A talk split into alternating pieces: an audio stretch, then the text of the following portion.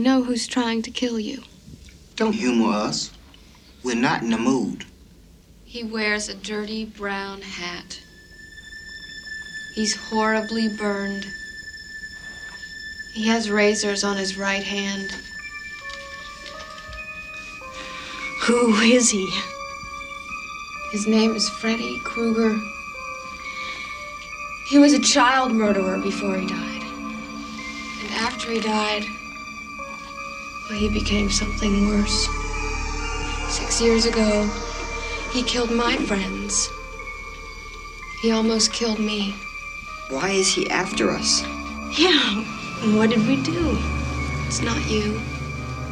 Your parents, my parents, they burned him alive. And now we're paying for their sins. You are the last of the Elm Street children. It's the invasion of the podcast.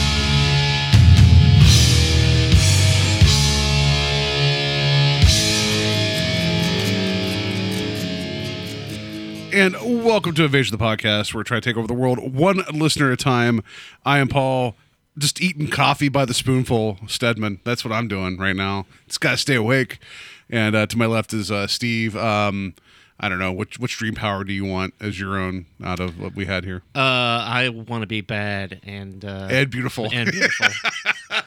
Good call. All right, so yeah, we're going to be talking about uh, Nightmare on Elm Street Part Three, uh, the Dream Warriors. Um, and uh, we we might have some difference of opinions here. Probably not, but you know, maybe like I like the idea that our difference of opinions is just going to be a matter of degrees, not like like not like diametrically opposed. It's just going to be like I liked it. I'll be like I didn't like it as much. That's what's going to just be. Like, That's it. We're done. No. So Maybe we should change the show to like two guys kind of like things. Like I don't know. Like there's never any tension where the two of them fight about what they like. one of the reviews we have on Stitcher was just like, it'd be best if if people would argue more on the show or something to that effect. I'm just like, if you want people just to take sides and be terrible to each other, then just like I don't know, go outside. There Like, are a that- lot. Of, there's a lot of that going on, and there are a lot of podcasts that do that. And so. I feel like you know it's, and I know as much as I always seem to be the contrarian and, and want to tear down, that's not my go-to immediately. But I feel like it's much easier to to jump on something as opposed to just talk through it. You know, Yeah. so so yeah. I mean, even if we come out like on on the same side of something. I still think the conversation has merit, you know. So, but yeah, that's not, not like Dream Warriors is going to be the thing that breaks us. It's not going to be. it was Steve's last show. yeah, it, it was the movie he picked. I don't know what happened, but yeah. Um, I'm talking about some Dream Warriors. Gonna have some news here in a second. Talking about other franchises that we've talked about before. Uh, we, we're going to have a game at the end. It's well, it's more of the box office barometer in regards to uh, '87 when Dream Warriors came out, and we'll be surprised and shocked at what made more money than that movie, and then what made less money than that movie. So that'll be fun. So yeah, um, but as, as is customary here on Invasion the Podcast, we're going to talk about our weekends. Um, and I know you had a party that I was invited to, but I could not make it. yeah. Yeah, I know. Uh, yeah, we had a Halloween party on Saturday. Um, had a lot of last minute like cancellations, so it was a smaller party than we anticipated. That But stinks. I don't. Yeah, I don't that like. happens. Yeah, I Um, canceled well in advance. I want. but uh, I uh, I dressed up as uh, uh, Cleveland's own uh, Superhost. Um, if those of you who grew up in the Cleveland area or surrounding areas know who Superhost is, he was a uh, TV show host on Saturdays on Channel 43 WUAB. Okay. Um, and he would usually do like from like noon to six, and it was always like uh, monster movies, or he would also show um, runs of like Little Rascals, Stooges, stuff like that. So um, it was where you would go on a Saturday if it was raining, you didn't have anything to do, or it was cold out, or whatever. Like that was the place where you like got all your like old school goodness from during those days. because like you you did the side by side picture on like on uh, your Facebook and uh, that was really good costume like like for you know like recreating that but I was just like should should I should I know? and it's like, and I felt like I was like, I feel like there's something here I'm missing, and it wasn't. So I felt like it was on me. Yeah. Like, and then when you explained that, I'm like, oh, I didn't grow up in the area, so I Yeah. didn't pick up on that. Like, but I feel like I've been here long enough. Like after seeing like Big Chuck and Little John and uh, Ghoulardi and everything, you think I would know Superhost, and I. I did not know. Like so, good costume. That's on me to not know that. Like you know, like if you were dressed up as Michael Stanley, I'd been like maybe. You know, Yeah, I chose to go uh, Superhost as opposed to Michael Stanley. So Well, is that like so? Um, is there any other like Cleveland celebrities that you dress up as? Like, uh, like what was it? Mark from uh, what's his name? Mark, the guy that was always like, if you can't get credit from me, you can't get credit from anybody. You know what I'm talking about? Like, was he high? I don't no, know like he always had like the, the he always had the, the weird muted voice, and it was always like late night TV commercials for furniture. It was like, do you know what I'm talking about? No, No. okay, um, yeah, uh, because if you can't get credit from me, man. no, like, I no, don't no, know, because like, he actually was attacked as a child uh, by a dog, so his vocal cords got messed up. So Oh he- my god! Now so I'm an asshole. What's just? I'm gonna look it up. Like uh, you've never heard this guy? Like, No. um, uh, I'm pretty sure I would remember that. oh, like because he always had these weird commercials that would be on in the middle of the night. They play like right after Saturday Night Live came on. yeah. Um, I mean, I uh, guess the only other like Cleveland celebrity that I'd have the, the physique for might be like '90s era Drew Carey, I guess. But you know, I think that's about it. Um, I'm gonna- if I could type this in, I'm gonna try to do a Google search for weird Cleveland furniture store. Um, I bet you get more than one result. Yeah, probably. um, Nolan uh, Norton Furniture is that? Yeah, his name was uh, uh, what's his name? His Nor His last name was Norton, and he would do these weird, weird commercials. Like, uh, yeah, you so you like here. Was, was he like um, uh, Philip Seymour Hoffman in oh, uh, that's that's playing on my phone real loud. But uh, in uh, Punch Drunk Love? Was was it those type of commercials? I maybe I've that's that's a mission of mine. I've not seen it. Oh But yeah, the Norton Furniture guy. Like, you don't know if those look familiar to you at all. No. no! I know. I'm pausing. the big Here. triangle in his chest is thrown. me off. Probably, maybe here. The- the- I'm just gonna play without sound. Does that do ring anything? Bell or yeah, nothing? I mean, I think so, but I mean, to be also fair, like that looks like every other furniture commercial. No, that's that's seen. fair. So two things about this guy. One, years and years and years ago, I was at a theater in Elyria where they're doing a, um, a showing of Evil Dead. This is back before like revival screenings were like a thing. Yeah. So we went we went out there and he was actually in the crowd. They're like, we have a special guest. Uh, I think his name's Mark Norton from Norton Furniture. And he stood up and just kind of waved to the crowd like, holy crap, it's that guy. Um, so that was weird. Like that, like that's the kind of celebrity you come out to Evil Dead. um, and then uh, a couple years ago, Taco Bell during the Super Bowl, they um, they did this targeted marketing of like five um, TV markets where they would find find these like five different like local like celebrity types that had these weird commercials. Okay. So you saw a Norton's commercial during the Super Bowl that would break into a Taco Bell commercial like here. Oh, but then there's wow. like four other markets where they had whoever that was known over there. Yeah. So like we're watching Super Bowl, it's like, what is this guy doing on a Super Bowl ad? and it was like amazing. So anyway, that has nothing to do with anything. But yeah. Um, so yeah, Uh, I was super host, uh, Not this guy. not Yeah. not Mark Not- Norton of Norton Furniture. His name's probably not even Mark. I don't even know. But, yeah. if you can't get credit from me, you can't get credit from nobody. Because my vocal cords are messed up. That's not because I'm a wise guy. Yeah. so yeah, uh, Saturday night was spent uh, sit, hanging out in a costume and drinking, and then uh, As as is most weekends. Yes. Let's just be honest. um, and then Sunday was spent sitting around sleeping and Like, were you, were you were you hungover in a costume on Sunday? So I wasn't like hungover. Like I, I find that I don't like I don't really get hung over because I don't like I don't like go hard like you know if I was in my twenties. But like um most of the time I'm just I'm more sleepy than anything Yeah. anymore. Yeah. Like if I have too much to drink, it's like the next day I'm like real groggy. Yeah, that's that's So- that's fair. Yeah. Um, but yeah, so it sounds like he had fun. I, I'm sorry I couldn't make it. I was uh, I was a late addition to a wedding, like as an invite, not not part of the wedding. Um, uh, it was a friend of mine. Uh, she was getting married at the uh, Cleveland Museum of Art. Yes. and so we were in the atrium. I say like I was there. Yes. Uh, it was like it was like the fanciest wedding I think I'll ever be at in my life. Like it was crazy, like what was being what was going on. Like um, we were in that like the atrium area between like the the new entrance and then like I think whatever like because they they've added to the museum right. That's the whole thing right. Like the original entrance they've added to the front of it. So we're in the atrium and that's where like you know full bar, all this wonderful food it was a black tie affair. No one told me this. Not that I was like showing up in like board shorts and like you know like a like a with like a puka shell necklace or anything. But uh, no, like, I was a shirt and tie, but it wasn't a you know wasn't a black tie.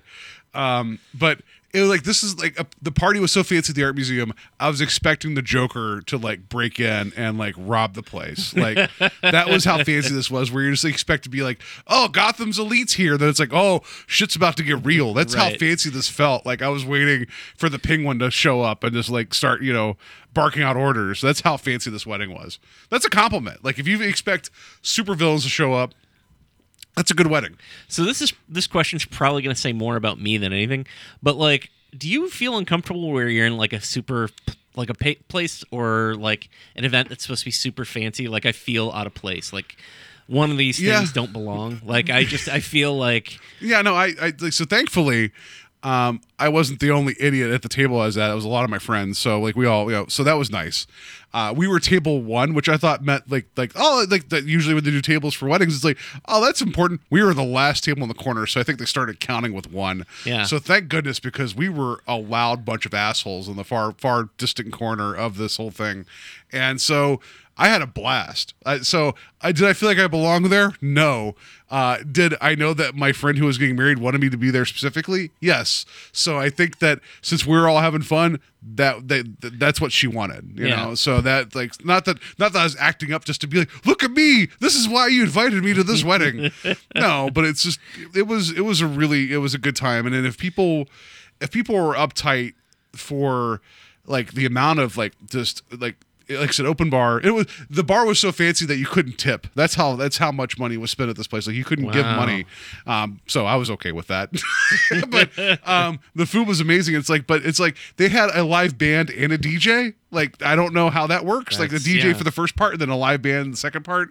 If you if you couldn't have some fun there, then there's something wrong with you. And if you couldn't let yourself loose a little bit, there's something wrong with you. you see, know? but that So- that to me makes me feel like you know I'm got I've got to be on my best behavior now. Oh, I'm in just- such a fancy place. No, did you see the, the picture I posted of me looking through the clear uh, dinnerware? Like I was holding it up like a magic mirror, like it was romper room. Like I was looking through the plate. photo. Yeah, so I, I um, yeah, I did not. Um, I mean, I, I didn't steal any art or anything. So I mean, they better not. You know, no one better ask about it. you know. checking your your bag when you're leaving. Yeah.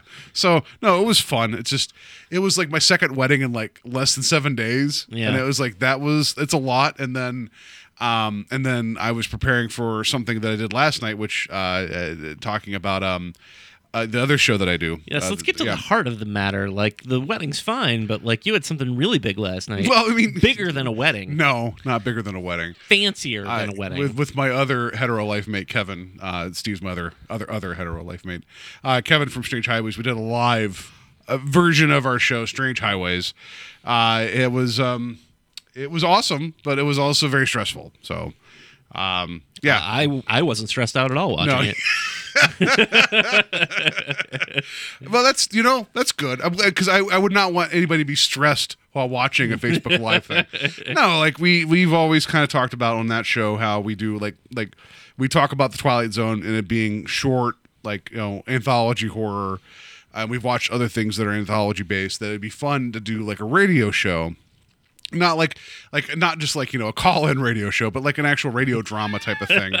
Um and so we decided to put together a little thing and we had a lot of like a lot of fun doing it and and um, people volunteered to help read the script and and do like everything. We had uh, uh kevin's friend andy uh do the sound effects and it was it went way better than i was ever hoping it could be for like throwing this together with like like pretty much under a month Yeah. of like freaking out and constant work to get it done. So yeah it was fun Yeah, and I mean uh, the actors were all really good. Um, I was really impressed. Like I mentioned earlier, um, you know, uh, mutual friend Ryan Lux was. Uh, I thought he did a, a great job. I mean, all the actors were good as well. But uh, I was telling you, like he came to my party Saturday, and we sat and had a now that conversation. he's a celebrity you want to name yeah, drop him i yeah, we hung out Saturday. Um, famous actor, but uh, I honestly think he missed his calling because, like, just knowing what he talks like normally, like I thought, like wow, his intonation changed as an actor. Like he seemed really like Like during You your party, you're like, listen, I know this Facebook like event's going to make you like into the stratosphere. Don't forget me. Like, you're, don't forget the little people who dress as Superhost. yeah, no, Ryan did awesome. Everybody else did awesome too. Like, I, I couldn't have asked for more.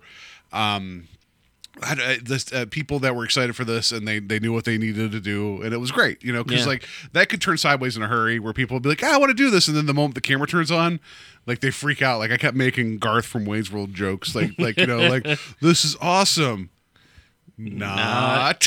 You know like I was waiting I was waiting for that like moment of freak out you know and it didn't happen. So no, it was fun. Uh, it was like it occurs to me it was the first time I've done anything like live in front of an audience, probably since college when I used to actually do radio. Yeah. So, yeah, it was um, stressful. I, I don't know about you, but I always feel better once something is done versus like the lead up into doing it. Oh, so, um, like I yeah, I had a great time. I can say that now. I Not- think you're missing the lead though here too. You also wrote that. Yeah, I mean, you, yes, I, I Give yourself some credit, sir. You wrote. Uh, I did write. I wrote like a six minute radio play. I don't know how long it was. It was maybe fifteen minutes. I did write it. Yes, I um, I because I, we were trying to find one to do, and it was like other than like you could. It's it, of all the things that you can steal on the internet, you can't find scripts for radio plays easily available. Not that I want to steal things, but hey, if there's radio plays that have been out for like fifty plus years, I'm pretty sure that's kind of fallen into public domain. You know, Yeah. I would hope so.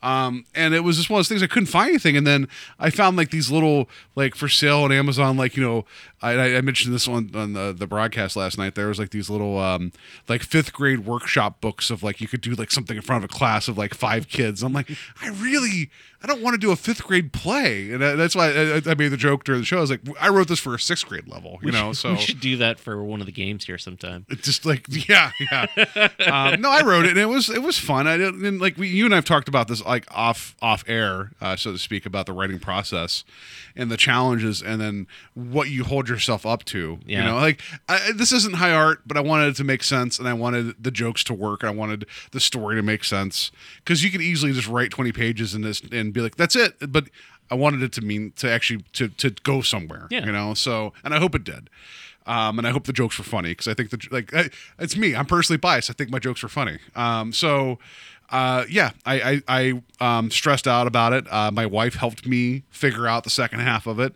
Uh, a couple weeks ago, I was pacing madly in our apartment, and and I I don't know about you for the creative process. Do you sometimes use a sounding board to not necessarily give you ideas, but just as you're talking out loud to be like you need someone to kind of say something to you to be like yeah that doesn't work and then you move on to keep talking like i have a hard time she gave me some good ideas but a lot of the times it was more like me like kind of trying to work through something and i feel like i need somebody to kind of listen to me as i'm talking Yeah, I mean, ugh.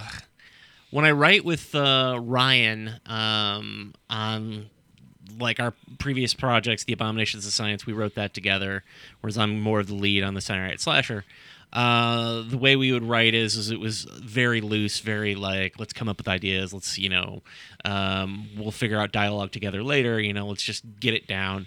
With the Saturday Night Slasher, like it's it's basically me and like I will sometimes go to my wife and ask her certain things, but then I also have a I have this thing of of wanting to please, so I don't want anybody to know about what I'm doing until I feel like it's ready. So That's fair, yeah. Um, I sometimes because, for instance, uh, one time I was putting together just a sticker that we were going to give out at conventions, and I was worried that the um, the type was too small, and like simple question, all I wanted to ask my wife was, "Is this, this type too small?"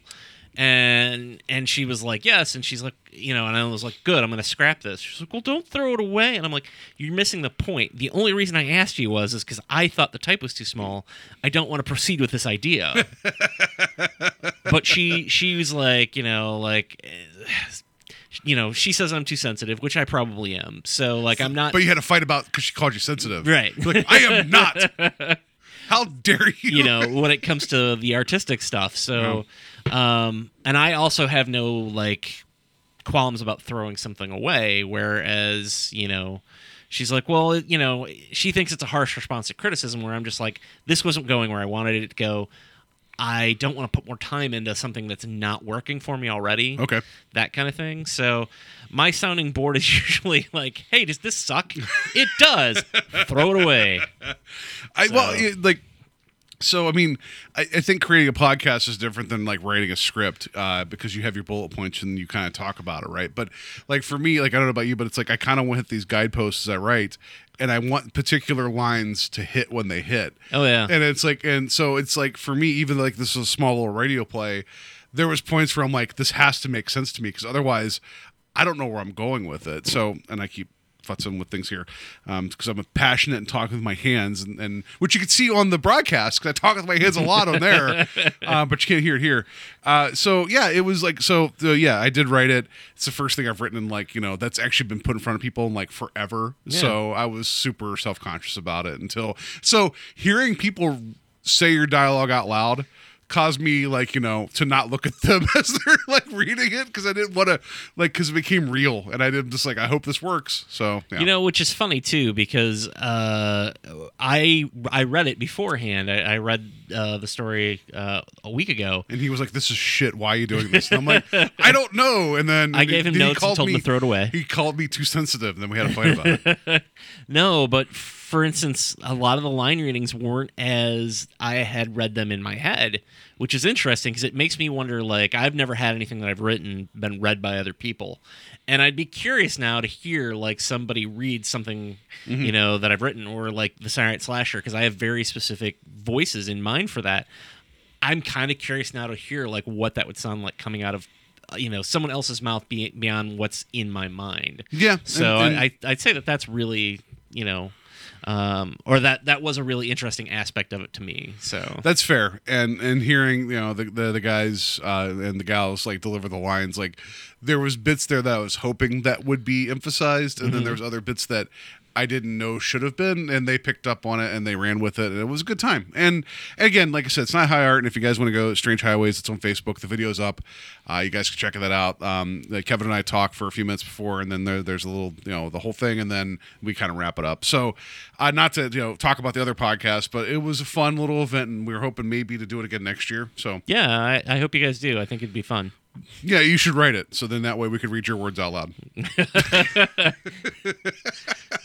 All right. Well, No, no. I, I If you put want me to. on the Yeah. spot. Yeah, all right. You guys heard this 363 days from now. Although I Steve's think now- Ryan agreed to to write it. Now that I think about it. too. Yeah, like everybody's going to write it. I don't want to write anymore. like I, uh, I'm good for 15 pages and that's it. So, um, yeah, uh, uh, very short stories, I guess. No, anyway, so yeah, it was a stressful time. On top of like, I, you know, so we record here at my office. We use my equipment. I had to lug all that over to Kevin's place, and so today's just been a mad rush to put everything back together so we could do this show. So I've I've not stopped. So um, this will be nice to kind of sit down for a second and talk about stuff and not have to do anything. So yes, yeah. Anyway, that was our weekends. Um, uh, you- saw Halloween, which we'll talk about in a second. Yeah. Um, I did not see Halloween. I saw a Neil Breen film called uh, Twisted Pair, which um, it's hard to describe what I saw. Um, it, Neil Breen. You guys should look him up online. It's uh, you know his name's Neil. It's N E I L and last name Breen B R E E N. Um, just find some of his trailers. Like, just do yourself a favor. It takes like five minutes. Is this film like now available digitally? Can we buy it? Like in no idea. Um, I I have his other movies were available. I have he's he's made five, I think, and I've seen three of them in the theater. like this guy, he looks like um he looks like a disheveled uh corpse of Garry Shandling. I don't know how to describe uh, that otherwise, but he made his money in real estate in Nevada. And he makes these movies that he feels are important, and they're just they're god awful, horrible.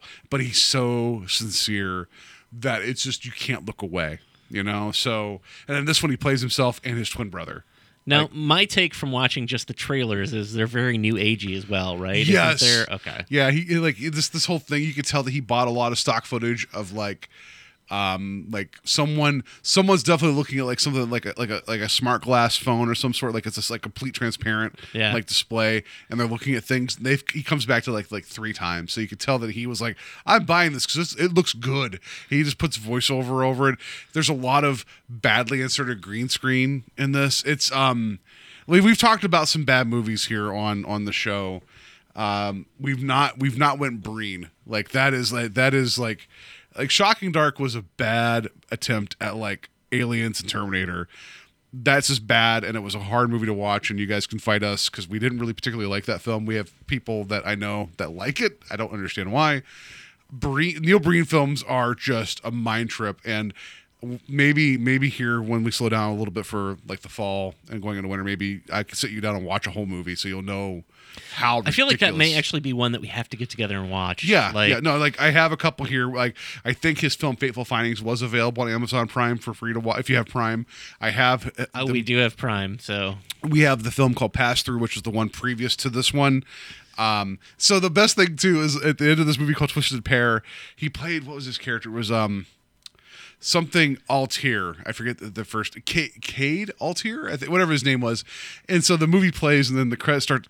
The credits start. It says Cade Altier will return. It's like he pulled a Marvel. he pulled a Marvel moment at the end of the movie, and the whole crowd there at the Capitol Theater lost their minds. did, did he yeah. put in an after credit scene though? He uh kinda. It was it was bad, but it didn't tease anything. It was just uh, just a double image of him and his twin. I put that in air quotes because it's him, and then him wearing a really shitty beard and mustache, like and a hoodie. yeah, yeah. Um, anyway, it's just it is crazy stuff. So, um, yeah, I need I need to show you Neil Breen, and if people, you guys need to Google Neil Breen and just watch it. And then if your brain melts a little bit, then he did his job. So yeah. yeah. um, but yeah, anyway, enough about rambling about the weekend. Let's just uh, we'll get to news because I know there's more more stuff to talk about. That's that, uh, right. yeah.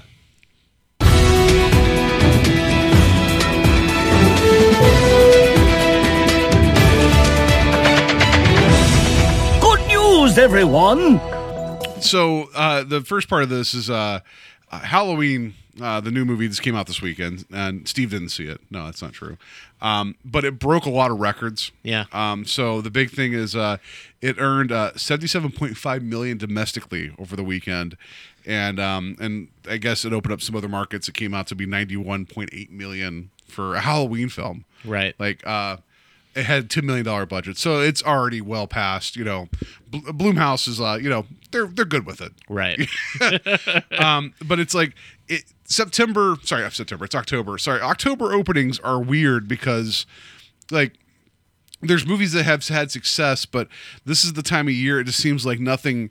I don't. I feel like the rules are being changed now, but it feels like after the summer blockbuster season, like it kind of falls off a little bit, and then you get into the Christmas time with some of the bigger, you know, bigger swings for like Family Fare or whatever, or the late push for some awards. But there's like that, that kind of dead zone between like like the first of August until like around Thanksgiving, Right. You know, so but that's been changing. Like- yeah. I mean, Yeah. Like it came out last year. Sorry, the film It came out last year and um like October, late September, and it just did gangbusters, you know. And then Venom came out recently. Done has done better than than you and I expected. Yeah, honestly. I honestly like. I still. I haven't been swayed into seeing it. I mean, I'm sure that when it hits like HBO or whatever uh, Netflix, I'll I'll give it a watch. But I when it shows up on, on TNT, Right. like even more edited. Yeah. Um, but yeah, Venom was definitely a surprise. Um, and I think Halloween fell about three million short of its opening. So it, Of it- Venom's opening, yeah, yeah, of yeah. Venom's opening. Yeah. So it didn't take the all-time uh, number one opening for October. But uh, the movie itself, you know, I, I honestly, I, I, I felt like this was going to be huge, anyways. Like, I, it's been in the air. Um, no matter where you go, like it Yeah. seems like people are very interested and excited for the new Halloween film. Um, my non-spoiler review of the film. Um, I don't know if you want to yeah, sure. update. Uh, We'll just, we'll just, did you want to do unsolved mysteries? Sure. Uh, we'll do. what has happened to Haddonfield?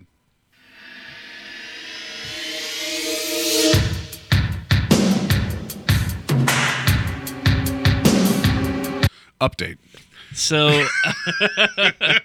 Ro- Robert Stack, the ghost of Robert Stack, has been walking around Haddonfield and be like, "You can solve the mystery of Yeah. Michael Myers." the non-spoiler review is is that I liked it very much.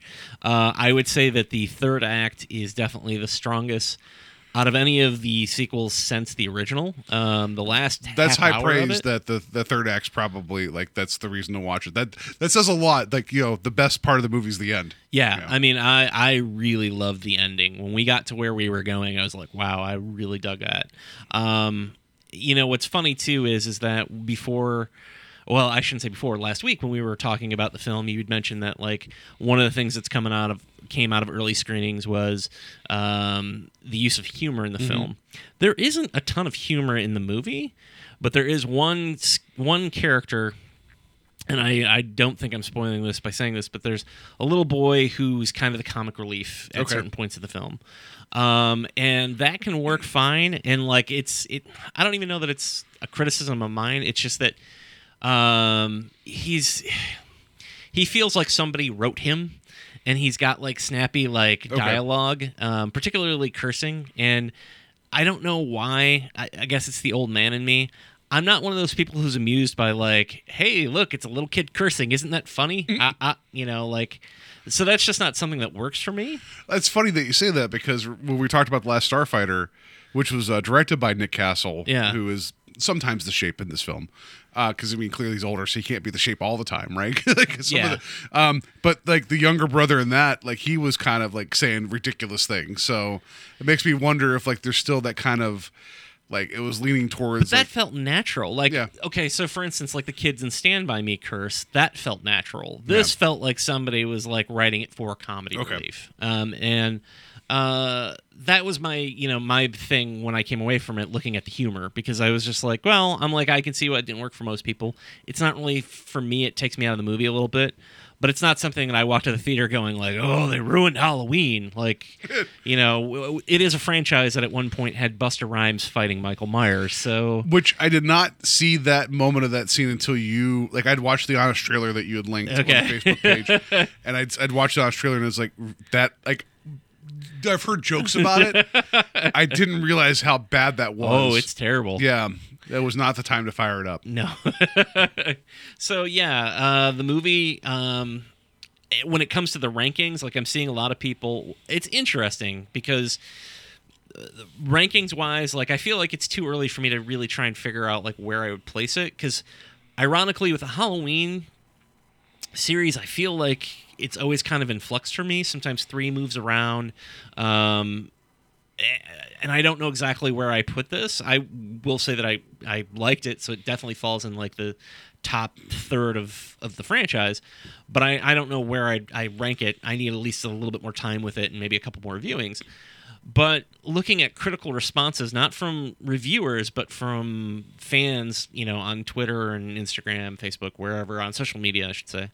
Um, Just out in the street, street. you're just walking along. You're like, "Hey, you see that Halloween?" It's like, "Yeah, it wasn't that great." And you're like, "Screw you!" You're like, you know, and then you're like, "I'm too sensitive," you know. Like, Well, what's odd is is that it seems to be for whatever reason now everything has to be Star Wars because there is half of half of the responses I've seen are like the new Halloween is the last Jedi of of Halloween movies and that like what's it that takes even it mean? means that it's taking it in a bold new direction.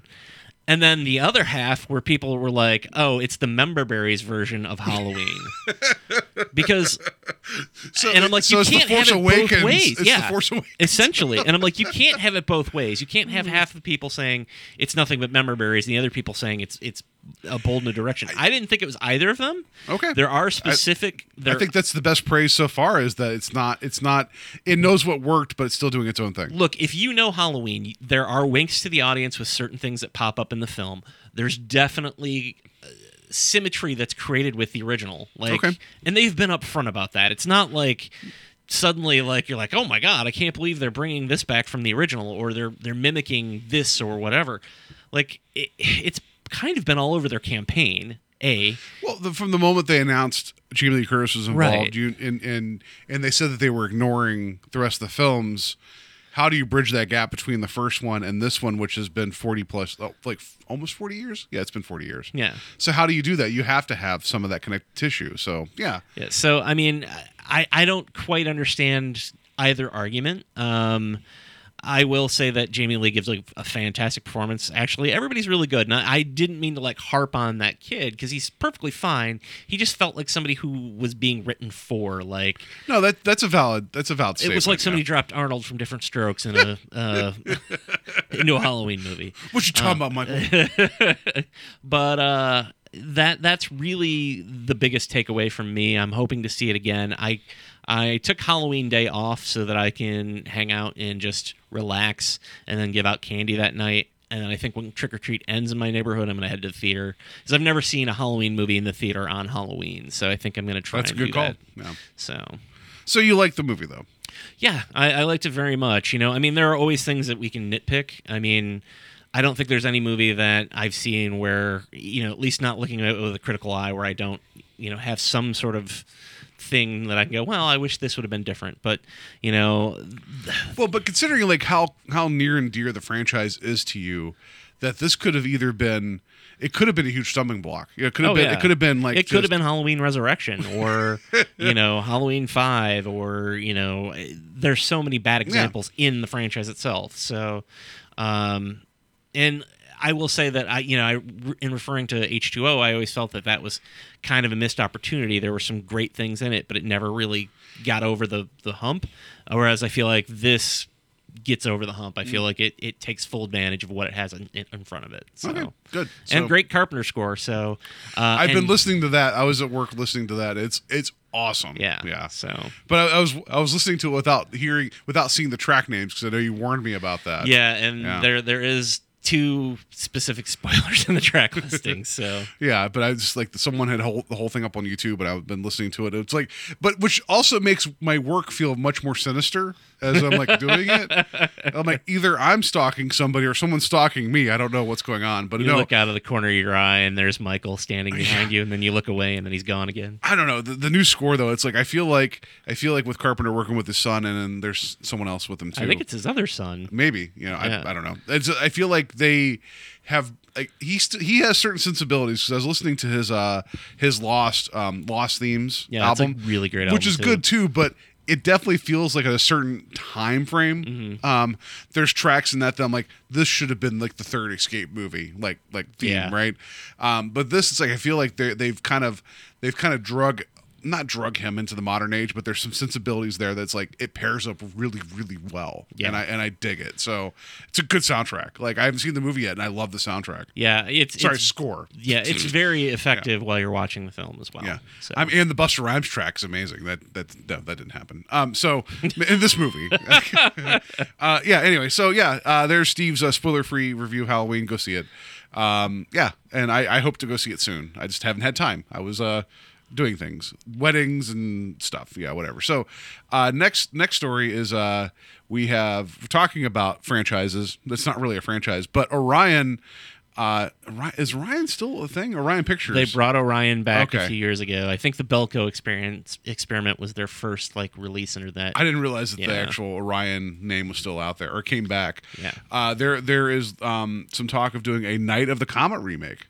Yeah, which is interesting. We literally just talked about that three episodes back. Yeah. Um, and I was curious, one, for somebody who just, because you'd not seen it before that, correct?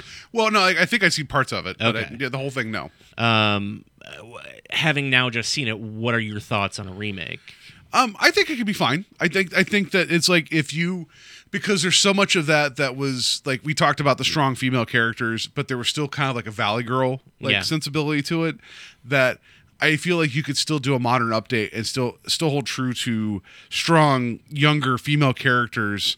Um, it makes me feel like I, I wonder how it would deal with the age of social media with some of that because the whole thing their whole thing was well the radio station's still on let's just go there that's not the first thought you'd have anymore you know Yeah. so um, I feel like they could do a right one, and, and I know what was it? Um, there is.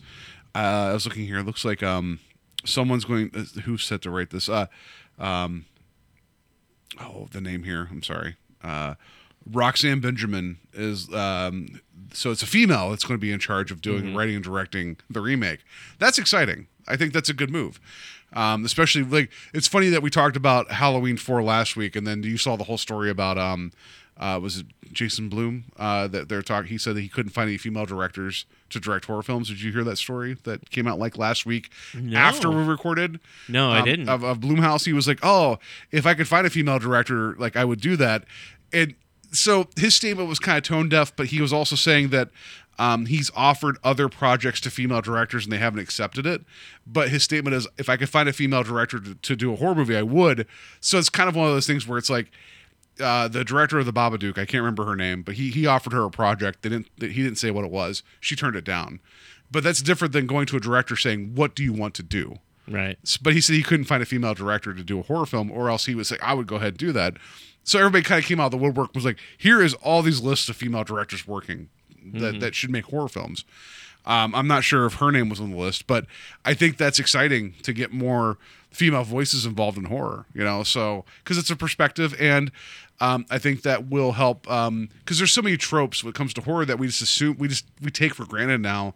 That is from a male perspective. So having a female uh, like led remake of Night of the Comet that was already with um, that was already taken into consideration of girls at that time because the director and writer went around and interviewed all those people kind of like informally to kind of come up with a strong idea um all the better you know like because it, it's, it's it's a fun movie it's not a perfect movie so i think there's plenty of room to improve and go in a different direction Yeah. just get Chakotay back involved and I'm okay. No, not really. No, no. I, I think I think some of the more looser threads of that film could either be excised completely or taken a different direction, and you can have a lot of fun with it.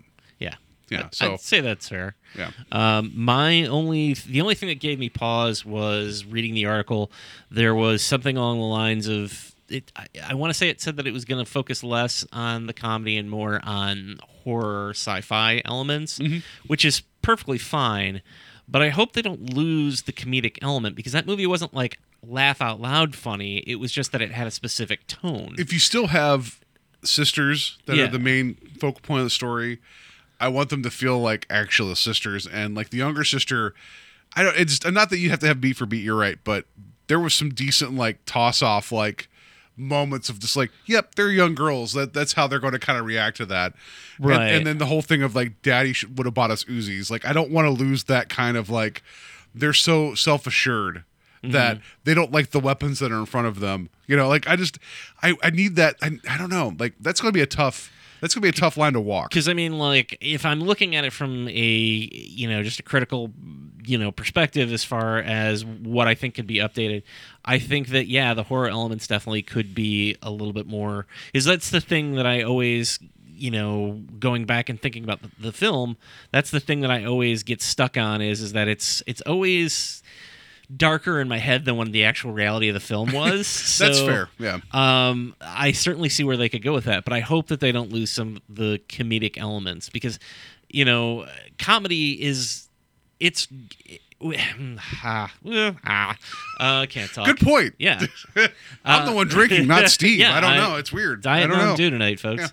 Uh, my whole thing is is that you know when you take that out of it, it's part of its appeal. So I think it shouldn't be removed Like if, completely. if if if that movie existed without the comedy, I think it'd be a very forgettable movie. right. So Uh, you know, it, it's like saying I'm going to do a gritty reboot of Shaun of the Dead. You're like, what? What?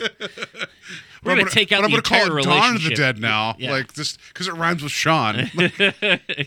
So, I, and I don't want to be one of those people because I'm not certainly somebody who is just immediately, you know, against remakes. Because let's be honest, The Thing is a remake. yeah. Um, you A- know, the A6 Fly, which I know we A6 talked about. Like there's there are successful remakes that take previously what worked and either like extrapolate and make it like more effective. Yeah. Or they, I it's just.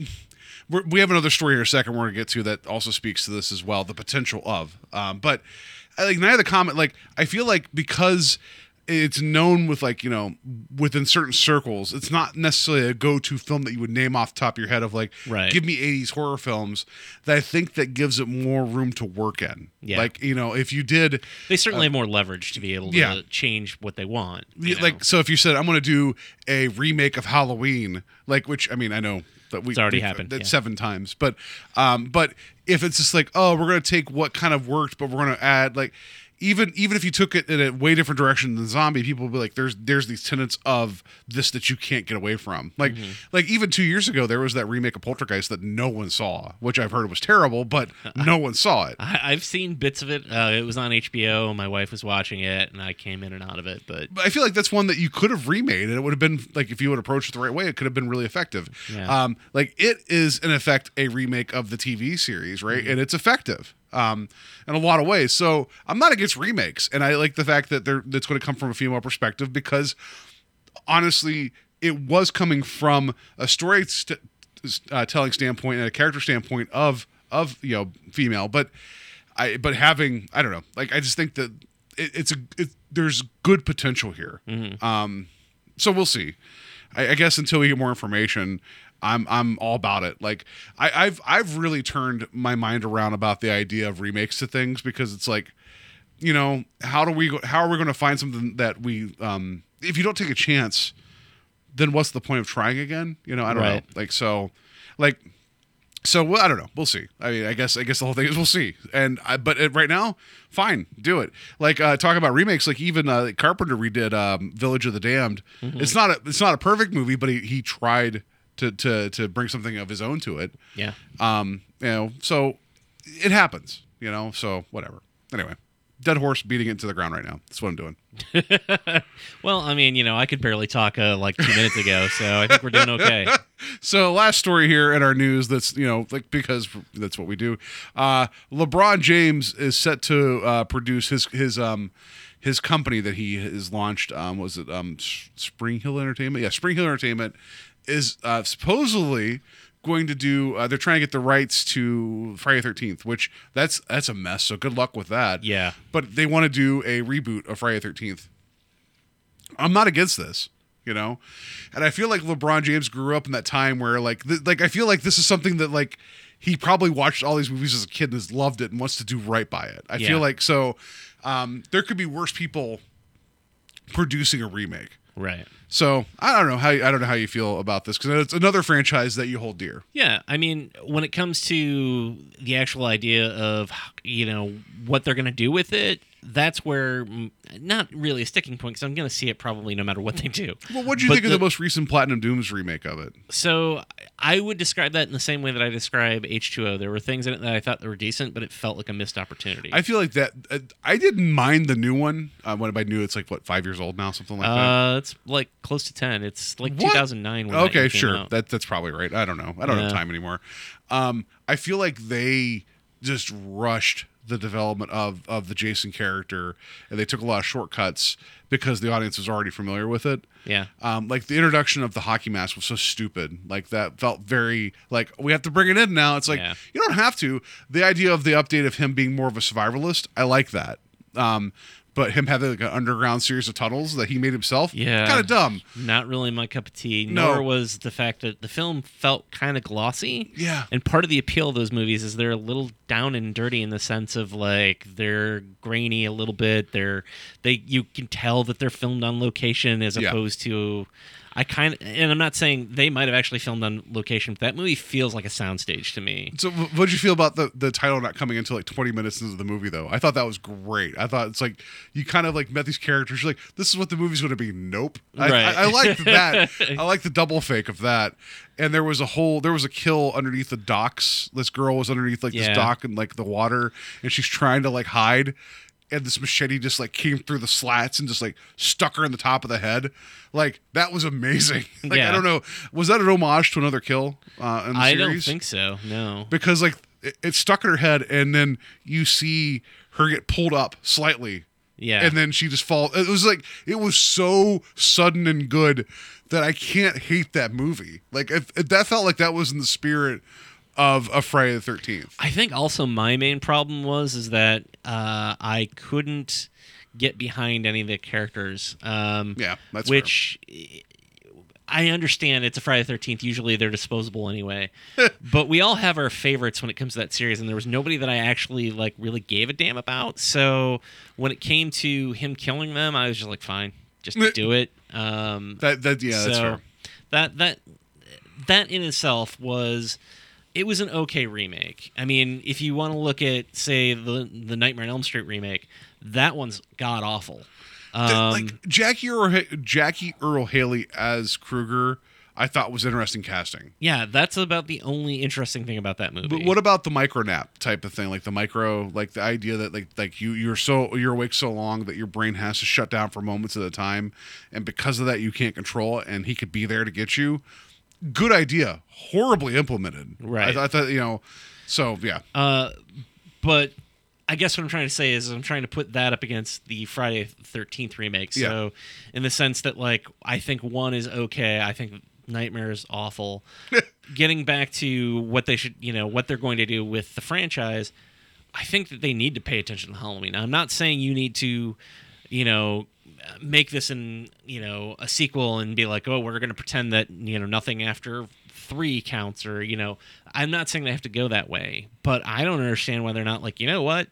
Let's go ahead and either do something completely new with it or let's set it in the 1980s and let's just treat it like it was another friday the 13th movie that was made in you know 1989 and you know we'll set it in that time period. We'll give jason that look. We'll you know just continue the stories of camp crystal lake and go in that vein. Like if they're like this is just a movie that you didn't know existed you know? I, I would kind of like that. I think that'd be kind of cool because it's like, like, so there there is a bit here in all these franchises where it takes a supernatural turn, um, except for Friday Thirteenth because it not sorry Nightmare on Elm Street because it was straight up supernatural Yeah. from to begin with, but Friday Thirteenth was not in, until six, right?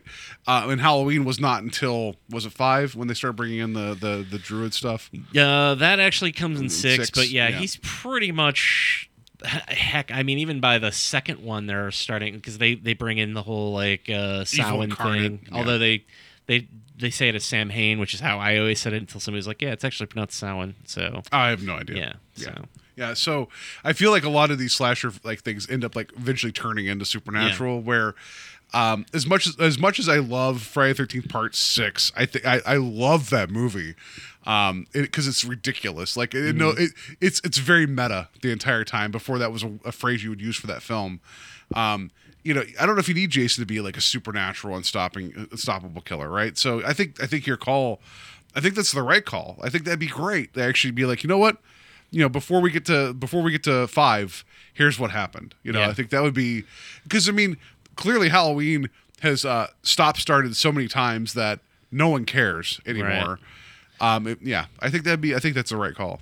Yeah, and you know, I think also, for instance, this evening it'll be have already aired uh, once this goes up. But while I've never watched the Goldbergs, I'm going to be watching the episodes that are airing tonight because Robert Englund is uh, appearing as Freddy Krueger, and he just recently said that you know what, I think I could do one more Nightmare on Elm Street. Which is funny because this He's a couple been years ago, like there was what the Chicago Wizard World. He was supposedly putting on the Freddy makeup for the Yeah. last time, like the whole prosthetic and and, he was everything. saying I'm done, Yeah. no more. Um, and I have to imagine if I work at New Line Cinema, which I think is owned by Warner's now, and I'm looking at the money that Halloween just made, and I'm looking at like Robert Englund saying, you know what, I could do one more.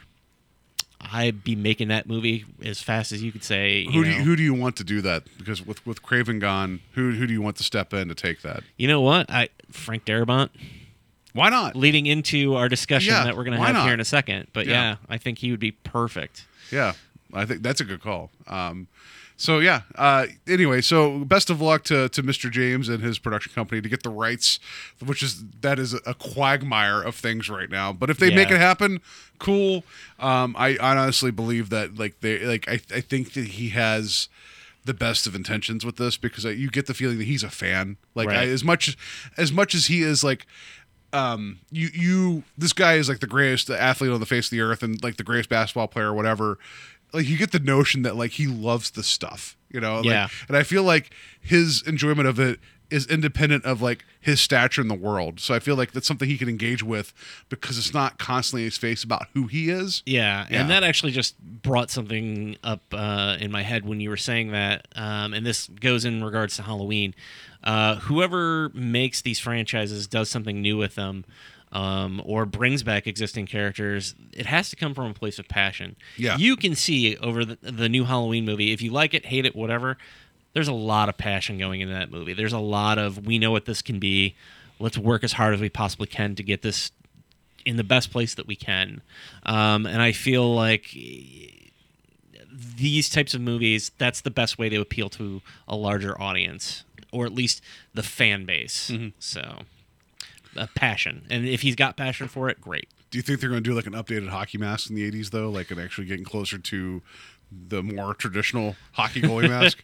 It would be interesting if they did. Uh, I don't know really like how many more slices you can take of changing the mask or making it a little different. I know. I just mean, like there there was the the the goalie in the NHL, Curtis Joseph, uh, that went by Cujo like for the longest time. I think it'd be great just to have a, a Toronto Maple Leafs like you know regular hockey mask just show up. No, Jason says a a lot. yeah, that'd be great. That just make it a Canadian slasher. That's fine. no, uh, so uh, yeah. Anyway, like um, so a lot of possible remakes going on, and hopefully the right people were in place to make them. And we just know that the the Halloween one was handled with the with with care. Whether or not you agree with the execution, you could tell that it was taken from a place of like Yeah. they like these movies and they want to do right by it. So yeah. All right. So enough about those franchises. I guess we're going to talk about we're going to talk about another franchise because it's it's it's October and we're just going to keep going. So uh, yeah, we're just going to get into uh, Nightmare on Elm Street three Dream Warriors and um, yeah. Um, Steve doesn't know what trailer I picked, so th- we'll get his reaction here once we're on the Oh, other yeah. Side. And now for our feature presentation. A Nightmare on Elm Street, Part 3. Freddy's back. That was great. If you've seen one and two, you have to see number three. Totally bizarre. A total nightmare. It was better than all of them combined. Freddy's a nut. And he's A Nightmare on Elm Street, Part 3. Dream Warriors. Rated R. Now playing at a theater near you. That Freddy, he's a nut. Nice. Uh, I just wanted to say, uh, if if you go on YouTube, there's a video that I guess was made for you know retail rental stores um, to get them to buy copies of Nightmare on Elm Street three. Um, and what's funny about it is, is that because this is like right when VHS was really starting to become huge. Um, it's Robert Englund as Freddy Krueger, like giving like sales stats of the first two and how many copies they could move of Nightmare on Elm Street three. It's like ten minutes long, but oh my god, it's so funny. Uh, so if you if you if you have uh, a, a few minutes to spare on YouTube and you're just looking for something funny to watch, just look for that. It's it's him talking about as Freddy about like how much money Nightmare on Elm Street's made at the box office and how many units they can sell. So the reason I picked that trailer is because the actual theatrical trailer, I was trying. It, it's like it's there's nothing going on for the first like 40 seconds of it, and then it scared the shit out of me with my headphones on.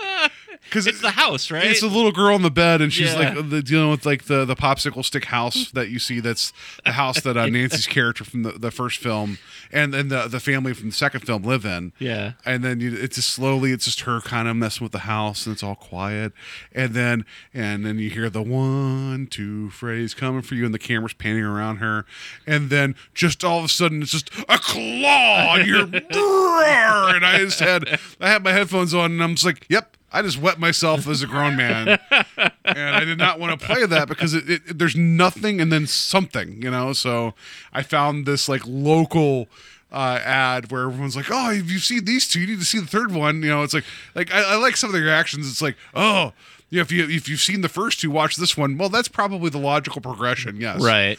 And that Freddy, he's a nut. so Nightmare on Elm Street 3, the uh, Dream Warriors, which came out, uh, I'll have, give you the actual release date. Because I think it was February 27th, You're right. There you go. Um, yeah. So, um, Steve, like, this is your month of October. Like, why did, like, your month of October, your Halloween month. Why did you pick this one? Why did you want to talk about this on the show? Well, I mean, one, I think everybody knows uh, when it comes to the tent poles, that you know, people know your Halloween's, your Friday Thirteenth, and Nightmare on Elm Streets, and you know, I I feel like we've had a couple of discussions. Heck, we just had a discussion for probably a good 10, 15 minutes about a reboot of Friday Thirteenth, but we've had a couple episodes where we've also talked about Friday Thirteenth at, at great length. So um, I eliminated that immediately from consideration.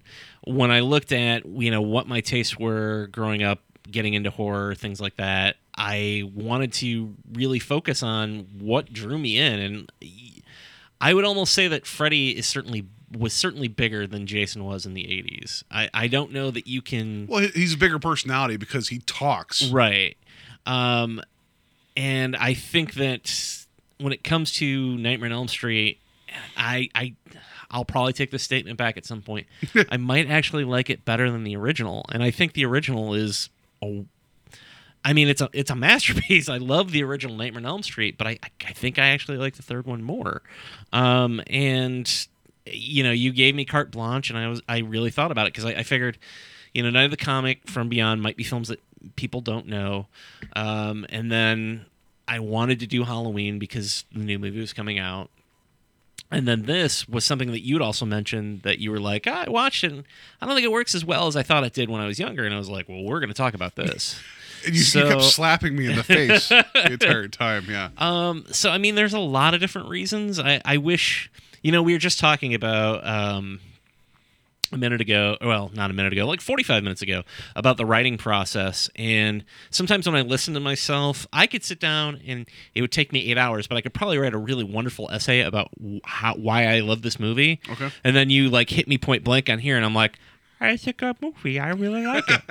you know, like I, I don't know. The guy with my the pointy hand does things. It's pretty cool. yeah, like I, my brain shuts off for some reason. But you know, there's a lot of different reasons that I like this movie, um, and just looking at it from a whole. And I, I'm probably skipping ahead for talking points, but if you look at what this movie does for the franchise, this movie invents so much of what it becomes, for good Okay. or for bad. Yeah. Um, everything from the idea of there being the last of the the Elm Street children to dream powers to um, even just the the chest of souls that Freddy opens up. Like we'd not seen that before. Yeah. it comes back in other films. Um, his backstory of being the son of a hundred maniacs. Yeah. Uh, the bastard son of a hundred maniacs. Uh, to Amanda Krueger to. Um, all of that. He's the son that- of one maniac, but the 99 other ones are in Right. question. Maury more Povich to not bring out the, you know, the, the tests. He's more product of a heinous crime than Yes. he is just any one person. and that, that horrible smarch weather. Yes. That's what also led to it. I'll get you where you can't, where your parents can't protect you in your dreams. yeah. So, um, yeah, I guess we, if you've not, if you're not familiar with with this film uh, and the the Nightmare uh, franchise in general, this is this is the third film. So obviously, Freddy's been around two t- other times, but this one deals more with, like you said, the last of the Elm Street children. They're dealing with the sins of the father in the sense that um, uh, Krueger, who was a child killer, quote unquote, Yeah. um, which they had to change because you know him being a uh, child molester was too taboo. You know, but killing them's that you were okay with that.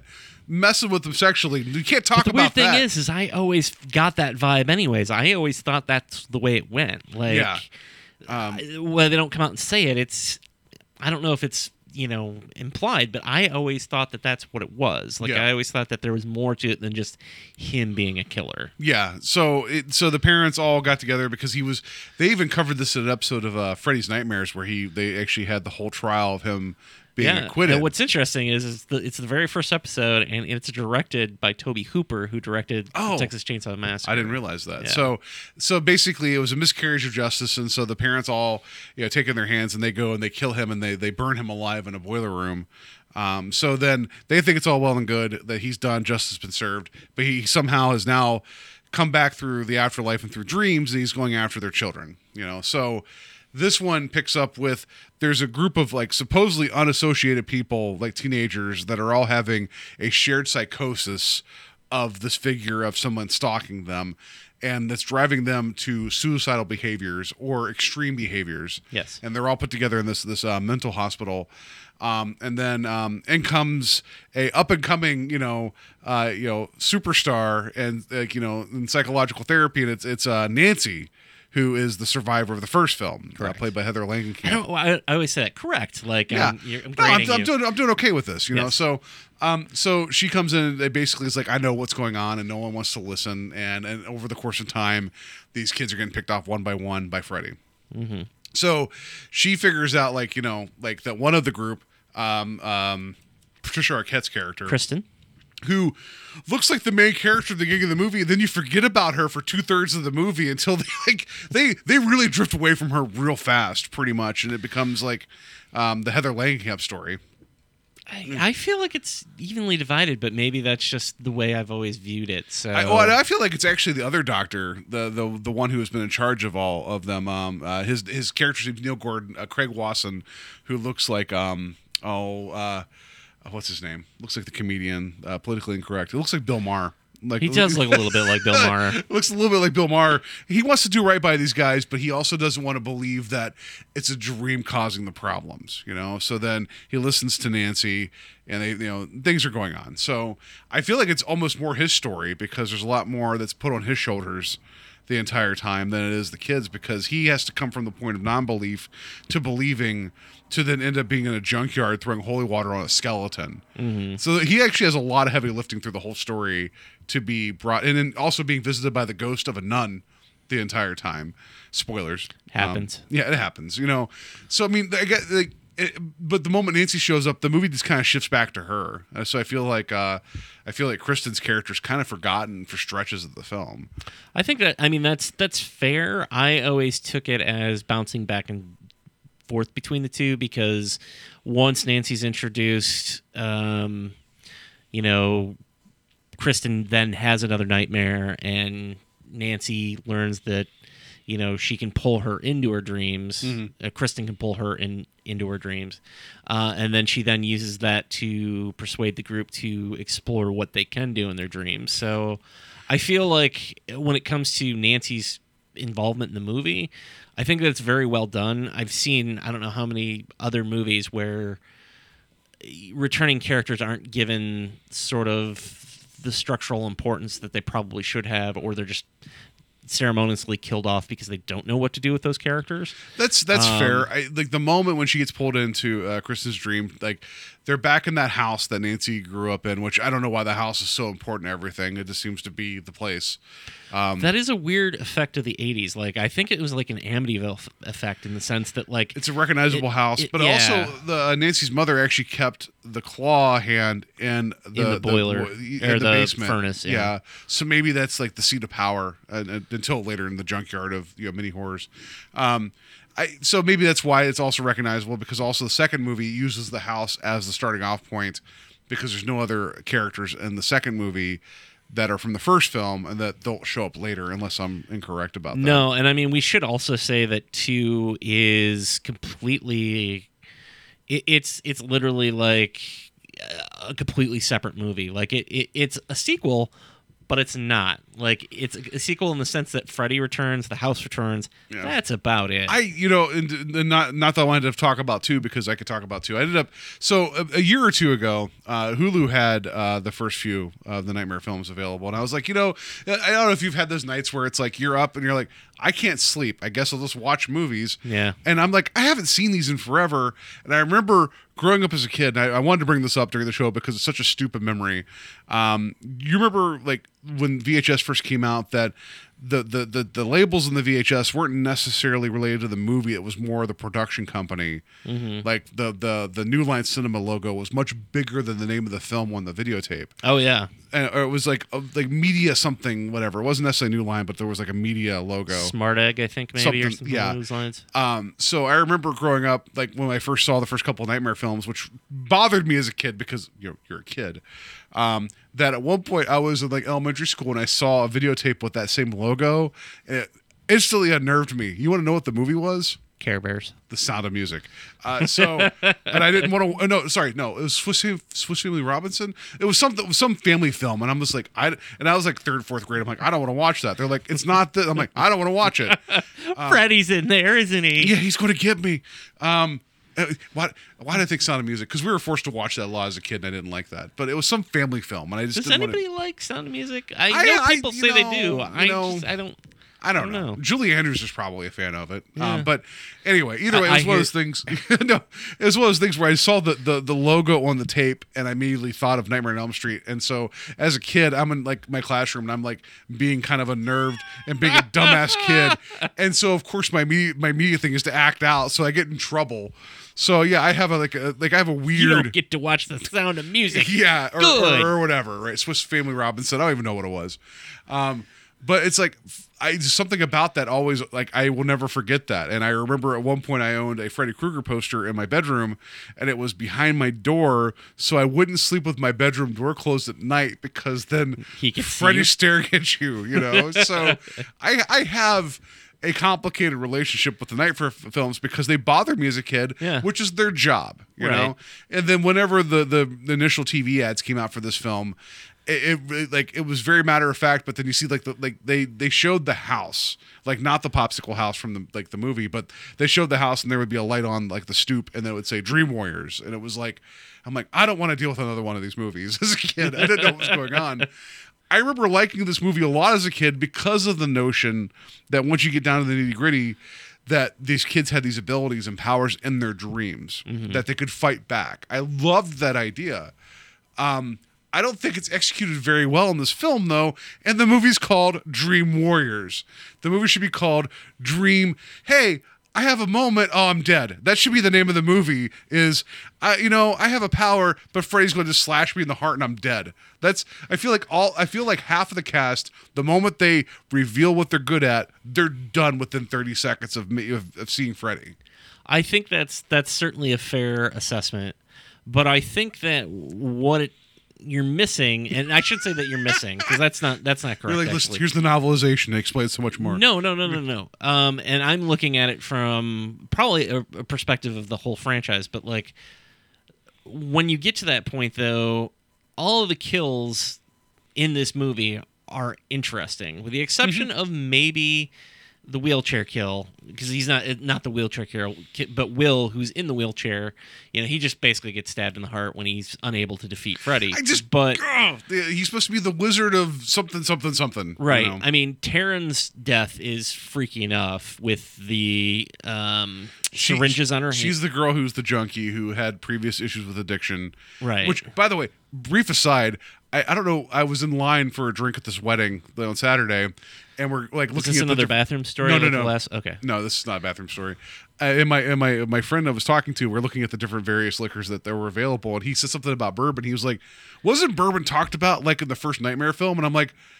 Yeah, I guess because Nancy was talking about her mom like Yeah. drinking bourbon, and the guy to the left of me, who he he's the one that picked up on the reference and started talking to my buddy. And I'm just like, I think that's right, and then I'm like half drunk, and I'm like, Did you know Nightmare Two is like a veiled, like, like it's a whole veiled thing about like you know homosexuality coming out of the closet, and that conversation just got shut down immediately. It was a really random talk. So well, there's talk of bourbon in three because the yeah the gentleman caller that uh, Kristen's mom brings home uh, Yeah. is looking for the bourbon. But I think this isn't the first one they talk about the mother being an alcoholic as Yeah. well. Rightfully so, because they all got together to kill a child molester and they just put the claw in the basement. But yeah, I thought that was funny that unrelated to you and I talking about Dream Warriors, there was a Nightmare on Elm Street conversation while in line waiting for drinks. um, but anyway, sorry, that was a brief aside. So Uh, yeah. I, I certainly understand that, um, particularly because that sequence of the film goes from them trying to rescue Joey, who we then find out that his he's mute, but in his dreams he's got a very powerful voice. We see that he can use that. Mm-hmm. Um, and I do think it's interesting that Nancy never really develops a dream power. Yeah, Um, that's fine. Well, because like the whole, I so mean- the whole crux of the first film is that she realizes that, well, she doesn't even have a dream power other than waking up and grabbing Freddy on the way out, so she so he can come into the real world, Right, And but- then she can smack him with the sledgehammer and then cause a, a light bulb to be packed full of uh, gunpowder, Gunpowder. to fire off. And a tripwire that causes a sledgehammer to hit Freddy, which is still great, by the way. It's very. It was Home Alone before Home Alone. Um, yeah, she doesn't develop a power other than she recognizes that everybody has them. You Yeah. know, so yeah, but uh, the way it's structured, I think that the kills work well, and I certainly understand your point. If you were to say like I want like a battle that would have taken place between all of them, you know, I'll uh, say like Freddy versus Jason, where like you know the finale is almost like a twenty minute like Well- throwdown. I I could get on board with that. I understand that criticism.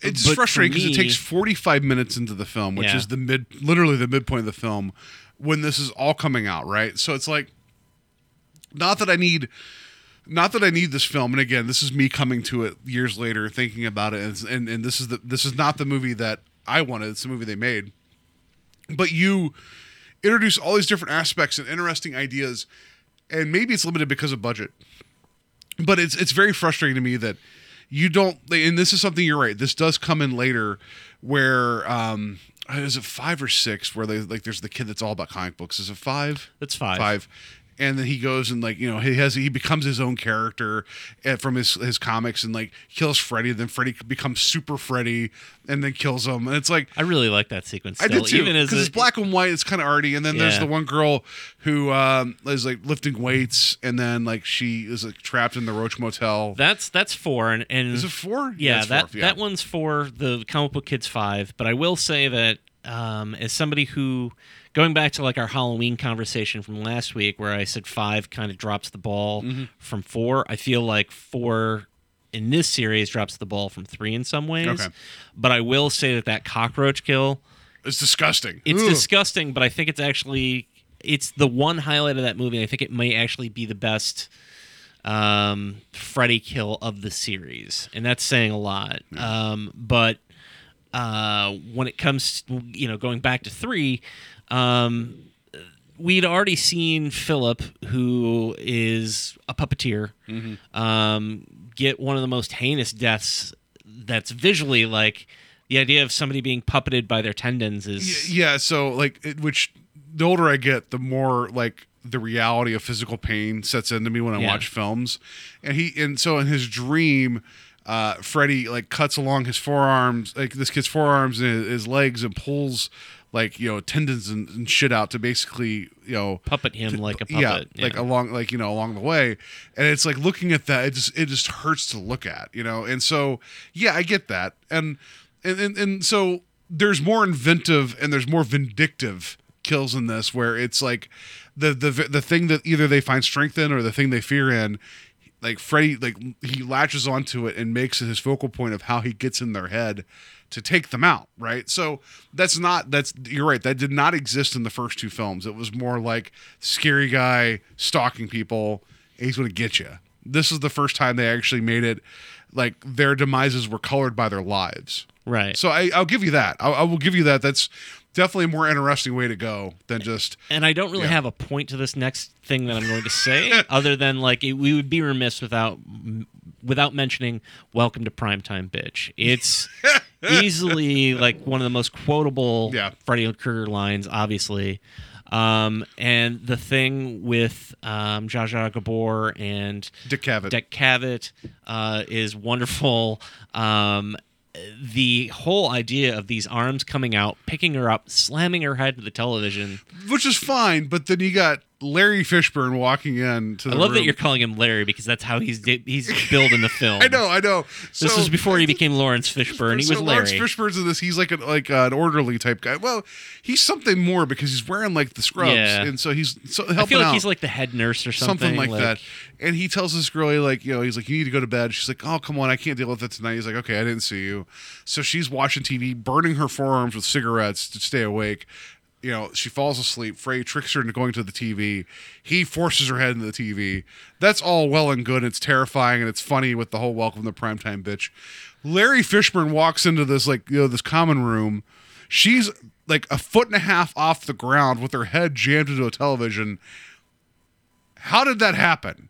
Right. Like so no like a lot like you the kid being like you know puppeteered and sleepwalking off the edge of the building you can kind of buy that like like I'm just trying to understand from a he's manipulating her in her dream while she's asleep to force her head to a television. How did that happen? I don't know like physically how did she do that? I don't know. That's the one that's the one part of this I'm like there's no milk crate that she stood up on and then you didn't see her bash her head into the television which I get it the the, the image of her hanging loose from this wall mounted TV is horrific. But if the whole notion is that you're supposed to kind of have that plausible deniability of a Freddy Krueger kill being this is just a kid trying to kill themselves, I, I just I have a hard time being like, how did she do that? That's fair, and I'll be honest, because it's such a great visual, I've never thought about it. I mean, Uh, I'm not trying. I- I'm not trying to pull cinema sins or anything. no, no, this, no, but no. I just don't think you are. I, because because you know Larry Fishburne's just like I don't know what just happened. my thought was always like, why wasn't that a bigger warning sign for everybody? Because it's clearly a death that happened Yeah, after after Philip's death, and it's also a death that happened where it's like it doesn't okay, make sense. It does. Yeah, Yeah. There's there's not you know oh, an easily like identifiable reason behind it happening. Well, and then like, also his character, uh, you, he kind of disappears after a certain point in the film, which is a bummer because, like you know, he brings such a great like like you could tell he cares about these kids. Mm-hmm. He wants to do right by them, but he also is like realistic in the sense of like, oh, fine, I'll let you do this. Just don't tell anybody.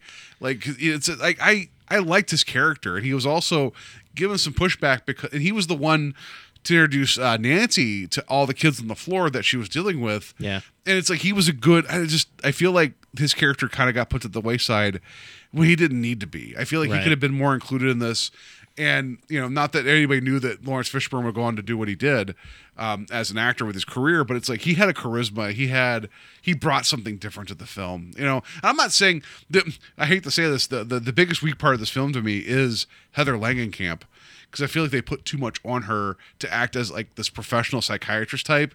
They gave her way too much dialogue that she was much better as like the the um horror stricken teen than she was as the all knowing professional. Like I feel like they didn't give her I don't I don't I don't know like her I don't feel like her line delivery was convincing, and like and, and nothing against her because I, I New Nightmare which that's a separate discussion. I don't think she's also the best in that, but I really really appreciate the places they put her in and what she has to deal with Okay. as a, as an actress because she's playing herself in that movie. You know, a different, a hyper reality version of herself. I just feel like in three, I didn't buy that she was like this comp- competent professional. I feel like, especially at the end, oh, her dad passed over John John Saxon, Yes. which we need to mention him because he was in Hands of Steel, which is the greatest goddamn movie ever made.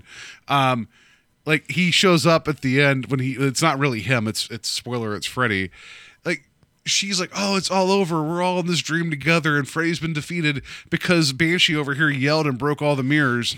Um and it's like and then she goes over to her dad and he's like oh daddy i'm so sorry. And then she gets gutted. It's like she should know better by now because she knows what this person's capable of doing. I just feel like she goes out so dumb after being the person that's the voice of reason the entire film. I- I know you're going to justify this, and I'm going to feel bad about it. but- No, no, I'm not going to justify it. I mean, th- th- that's a fair criticism, and it's interesting to me. The thing that I got hung up on was is that I think her performances, both in the original, this, and New Nightmare, are all wonderful. Okay. So um, it was surprising for me to hear that. Um, no, and I This don't is mean the to last make it. episode of Invasion because of Heather Langenkamp. I'm sorry, Heather. You know, you can judge me, but I just, I just feel no, like, you know, and, and I mean it's fine because actually that was some of the criticisms that were leveled at the film when it originally came out. Looking back through some old reviews, that's perfectly fine. Um, what's interesting to me though is is that her death at least has it closes a loop. yeah. I mean, like, it- so I'll it- give you there's that. a point to it. Like going back to our Halloween four discussion and Halloween five discussion from last week, or Halloween four, and then me basically saying I hate five. Um, for instance, the character of Rachel in Halloween five is just summarily killed off at the beginning because they clearly don't know what to do with her character. It's just like she survived, so she's got to die. At least Nancy serves a purpose within this film no, I, that's fine. and I yeah. I understand your point of saying, well, why why wasn't she aware that like, hey, there's still something that possibly going on? The only reason it's plausible for me is is that she knows that he is with uh, the doctor Neil. Um, burying the bones and that's the only reason that i think now granted she's the only one in that scene who has that knowledge outside of the viewers so Yeah. i'm i'm uh, able to buy it um, because when it happened you know because i saw i did actually see this in the theater um, I was 12 when it, it came out, um, and my brother worked at a movie theater, so I you're, saw you're everything for beautiful free. and bad. Yeah. Um, but uh, for me, it was a complete shock when it happened. and I think that that's always stuck with me. Mm-hmm. Um, so there may be some nostalgia getting in my way. I'm perfectly No, okay it should be a shock that. because like they specifically made a point to bring her back, right?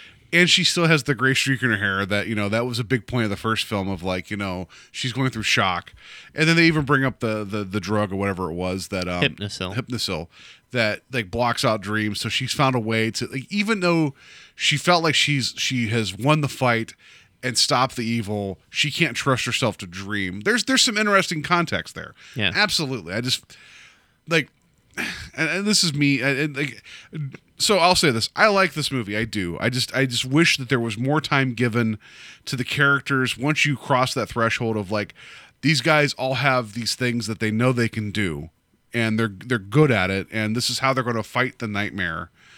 I just wish there would have been a little bit more of that. Not that i needed like these drawn out fight sequences or whatever I feel like they all went out like just like one, two, three, done for a lot of them, Mhm. and like Kincaid's just running around just punching through walls. I don't know what was going on with that. He's like, Kool Aid. Yeah. Oh yeah. yeah. He's like, hey guys, what's going on? My name's Kincaid. I'm a tough guy.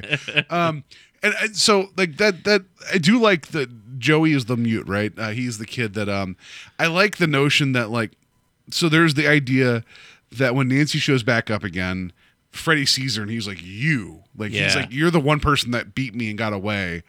Um, so then later on, he's holding Joey hostage, basically. Um, I like that idea of like, if you want him, come and get him. Like, Right. there's some good ideas in there.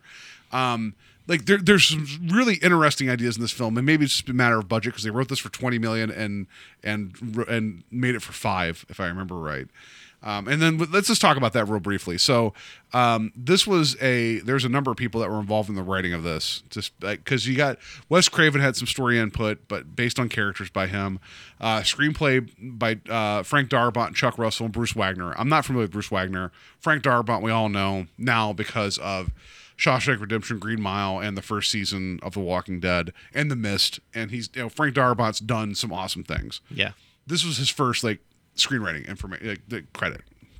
Um you can see that there's some good logic in there and that maybe that maybe that's not even him but i feel like darabont knows how to tell a story. There's a good story to be told here. Um i also wonder who put the visual ideas in this because um I always have problems with horror films because I feel like the rules start stop making sense after a while.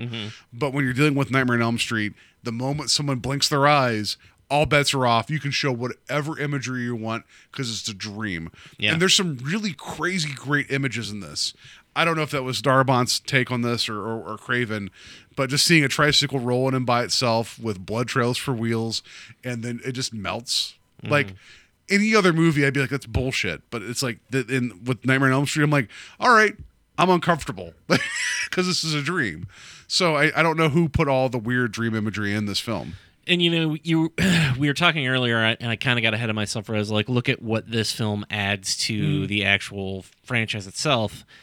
When I think about the film in that regard, um, there are very few sequels that actually. A lot of times, adding to the story becomes detrimental. Whereas I feel like this is one of the few sequels that actually adds quite a bit and expands upon its original premise. You know, there there are all these bits that we get about, you know, how Freddy came to be, his mother being a nun, um, the idea of the kids having the powers. You know, I, I've, I've mentioned this earlier, but I think that the things that are added into this film from the the position of a franchise, I think that it's it's very rare that we get one of these where the additions work. Um, you know, with Halloween, you know, you got the Cult of Thorn, which really doesn't work. If, you know, Friday the Thirteenth. Um, you got taking him into space, which, in my opinion, I know you differ on this, but uh, or you know what? Actually, uh, we'll go back one. Uh, you know, um, the Final Friday. Um, Jason Goes to Hell. Yeah, I did not one- like that movie. That one tried to add a lot to it, and it didn't work. So, all the things that are added to this film, I think, work well. Um, my only response to what you're saying about wanting more of certain elements is that I, I do also feel at some point, how long do you go with this movie? Well, that, that's Um, fair. I feel like it's a pretty tight movie as it is. Um, Well, it has to be. It's an hour and a half long. So, I, like, you know, no, but like the, the the subtitle of this film is "The Dream Warriors," and I guess if you get to the end, yeah, Patricia Patricia Arquette's character, who not only can she has the the ability of bringing people into her dream and unifying, very much like an Inception machine, you know. Yes. Um, she also can do acrobatics. Like I like she's like I'm the Kerri Strug of my generation or whatever. Right? it's like cool, I guess. You know. And then you got Kincaid who could bend chairs at will, and then you have. Uh, you know the kid who can talk in his dreams but not in real life. You know, great power. Um, but then you have all these other characters that, like, you have a wizard that gets stabbed in the heart. You have um switchblade chick that like i like at least they gave they gave her the backstory of like she doesn't feel like she's crazy. She's just dealing with addiction. Yeah. they hint at that and then the one orderly is like i got the keys to the castle and she's like you know pissed off at him. And then when she's finally going to face off against freddy like the image of her like you know previous like needle marks or needle entrance points being like these little like you know mouths that are very like very reminiscent of like something from like little shop of horrors is disturbing. I that's all like that all is great but the fact that she she has like the six foot tall mohawk uh, and then she has these switchblades and fights Freddy for a second, and then he's like, "Oh, by the way, drugs," and that was it. Like, like she goes out, like she was the one primed to be like, you know, the difference maker. And I Yeah. get that that's the point of the film. Like, oh, she's the badass, she's out. It just, it's just frustrating to me because it's like there is, like, there should have been something where they should have had the small victory. And this is me rewriting the film years after the fact. I am guilty of this all the time having the small victory so that way then they're actively seeking out to do this. And he's like oh by the way the rules have changed. You're all done. Like I, I would i feel like that would have been a much bigger trap to set. I feel like that would have been more interesting to be like oh maybe there is going to be a showdown. Nope. You know like so that's me. I just feel like that you get to, you get 45 minutes into a 90 minute movie this concept's introduced and then half the people are wiped off the board immediately. Like that's that's my. I feel like this is the biggest sin of this film.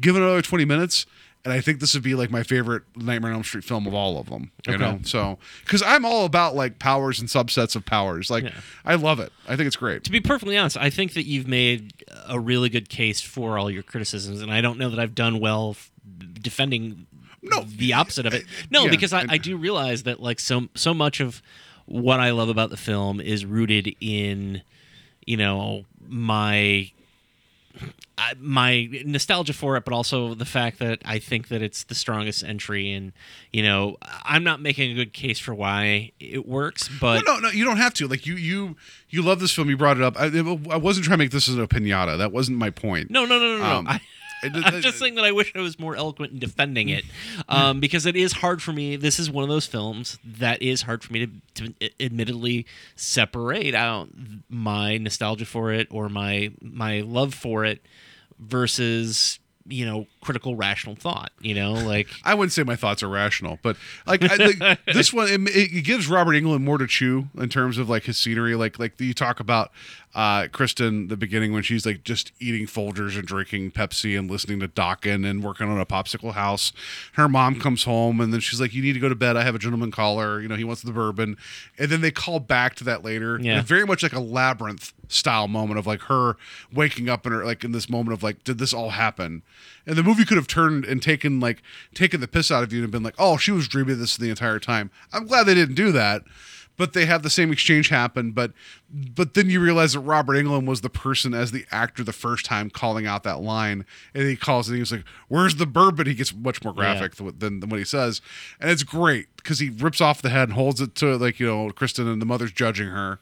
Um, by the way, the amount of cigarettes in this movie was troubling. Like uh, the mom smoked, the one girl like there were so many cigarettes going on the entire time, but um, it's there was there was some great moments of of Freddy being more of like he's enjoying this as opposed to just Mhm. being the Punisher. I like that.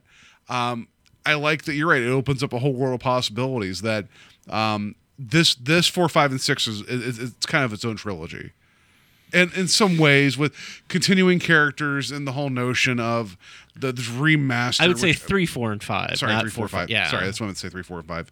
I always think this is the fourth one. I don't know why. Like there's a, like a hidden third movie. So yeah, three, four, and five is its own trilogy.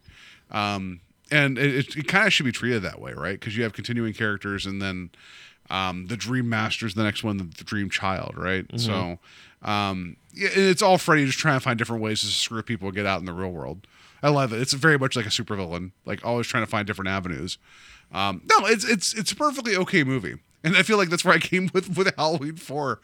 Um, and I like, I think, I think I like this one more than a lot of the other Nightmare movies. I just feel like it gets so rushed in the second half that it robs any of those victory moments. That's Mhm. all.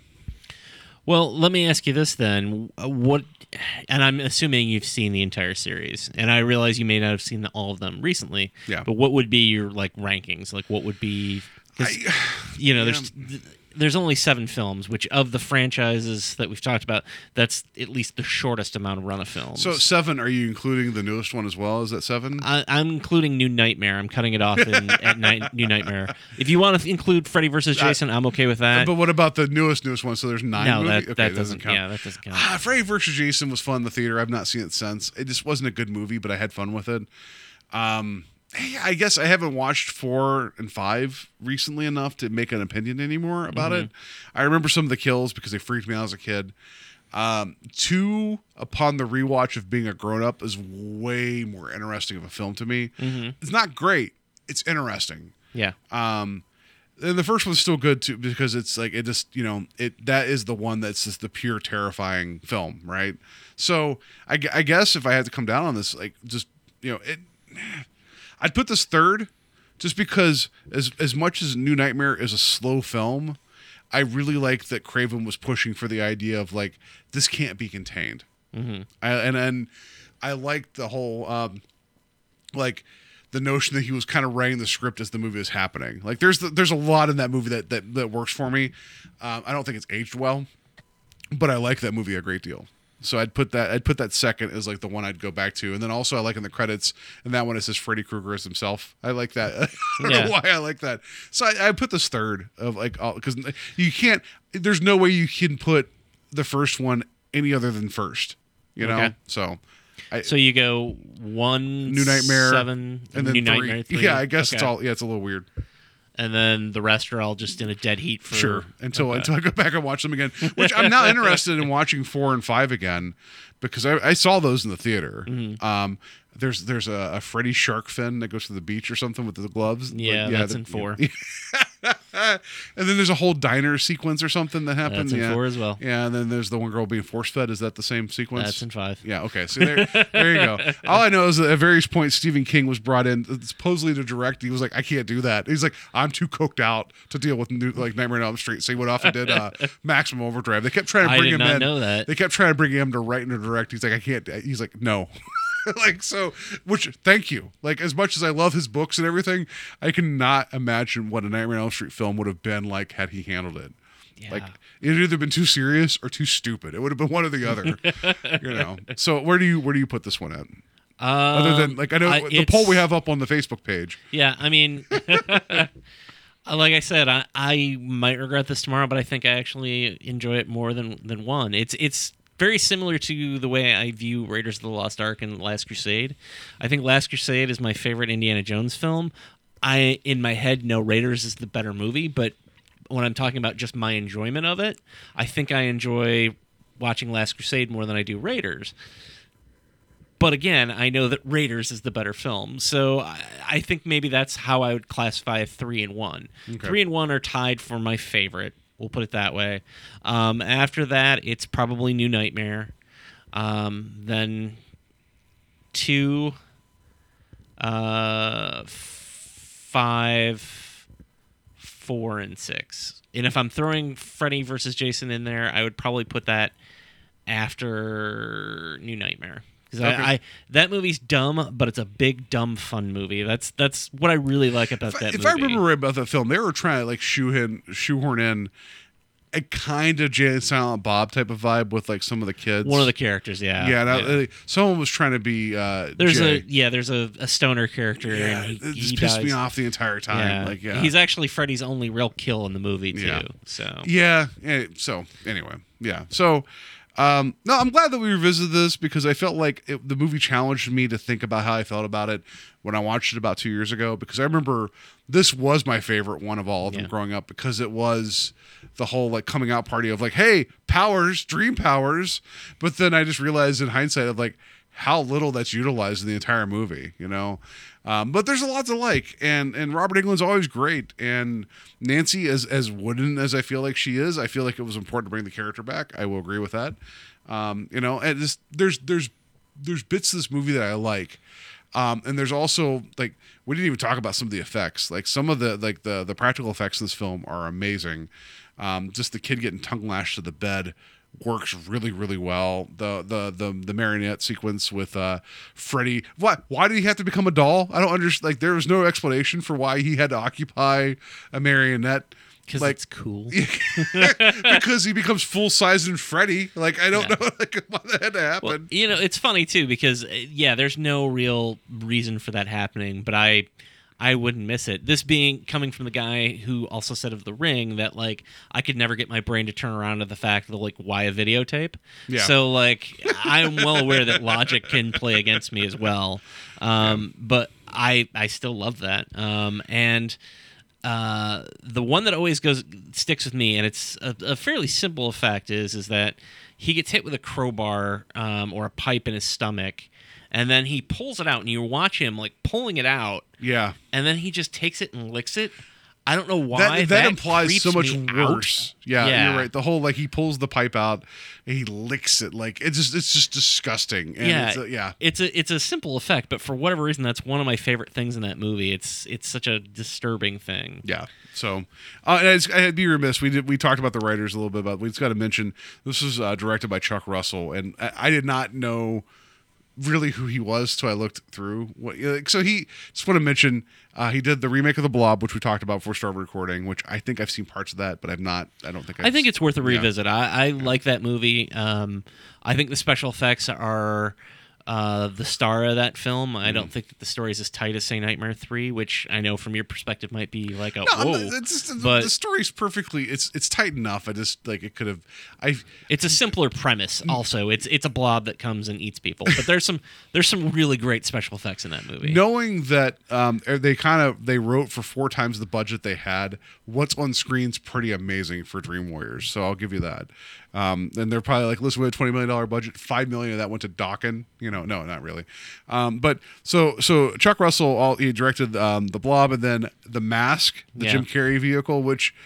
I loved that movie in high school. I don't know how well it's aged, um, but I had a lot of fun with that. Like, I don't know that I've seen it in probably 20 years. I just, you know, I just like knowing that as much as that movie is CG assisted, there is so much that Jim Carrey did that they're like, we don't need computers to have him sell this. I, I just remember liking it. And also the dog, Milo. Yeah. Like the whole sequence of him trying to get the keys from the prison cell is it's so dumb, but it's fun. Um, and then he also directed The Scorpion King, which is one of the, the sequels to The Mummy. So The Rock. Yeah. Yeah, sure. Um, and then that's you know that's that's about it. Like there's other stuff on here, not much, but he's done he's done like a couple movies that have been on my radar. You Yeah. know, like so credit to him. You know, Well, it's funny because before we were recording, oh, you an mentioned eraser. As, yeah. as, as- yeah, I meant to mention eraser. Well, when we were talking You've been about him, erased. Yeah, you were like, uh, he's got a fairly limited filmography. And I'm like, what are you crazy? And in my head, for whatever reason, I had a much larger filmography for him. And then I looked at it and I was like, oh, I guess he really, you know, and that's not necessarily a bad thing, but for whatever reason, I thought he'd done much more work than he actually has. he also uh, helped. It was co-writer or, or maybe the main writer on Dreamscape, which is a reason why he was brought in to direct this because he did that that film. So, um, yeah, whatever. It's just like it's just funny because it's like not funny, haha, but you know he did Nightmare on Elm Street three, and it's like he went on to do The Mask, which that movie made bank. Yeah. you know, and then he did Eraser, which was one of the, you know, when you think of Schwarzenegger films, probably not the one you think of immediately. Your luggage. Yeah, and it had it had railguns in it, so that was pretty cool. You know, Yeah. like um, and then yeah, That is the one where he shoots the CGI alligator, right? And he's like, your luggage. Maybe I can't remember. I saw that in the theater. I had a, it was a hoot, and that's all I remember about that movie. So, but yeah, uh, yeah. So as much as it sounds like I'm being negative about Dream Warriors, I, I, there, there are many franchises that by the time you get to number three, you're like, why are we here? Yeah. You know, and I feel like this was you're right. It was just the beginning of something uh, bigger. So maybe it didn't deliver on everything that the idea was, but it, it definitely took it in a different direction. And I think that that's worth the time Yeah. because Craven at that time was trying to pitch the whole meta of of Freddy stalking the production of Nightmare on Elm Street at that point. So like the fact that they kept pushing that idea off until like six movies later. That's not six movies but whatever. Um yeah it was worth it was worth revisiting. I feel like this was the the biggest of of the of the four movies you've brought out for october this was the most successful of the four.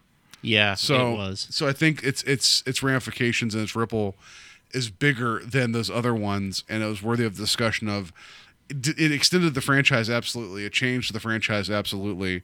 Um but regardless of that, how well does that movie hold up on its own? So I think that was the part of the discussion. So yeah, Dream Warriors, check it out. yeah, I, I don't know what else to say. I like I said, I wish I would have been a little bit more.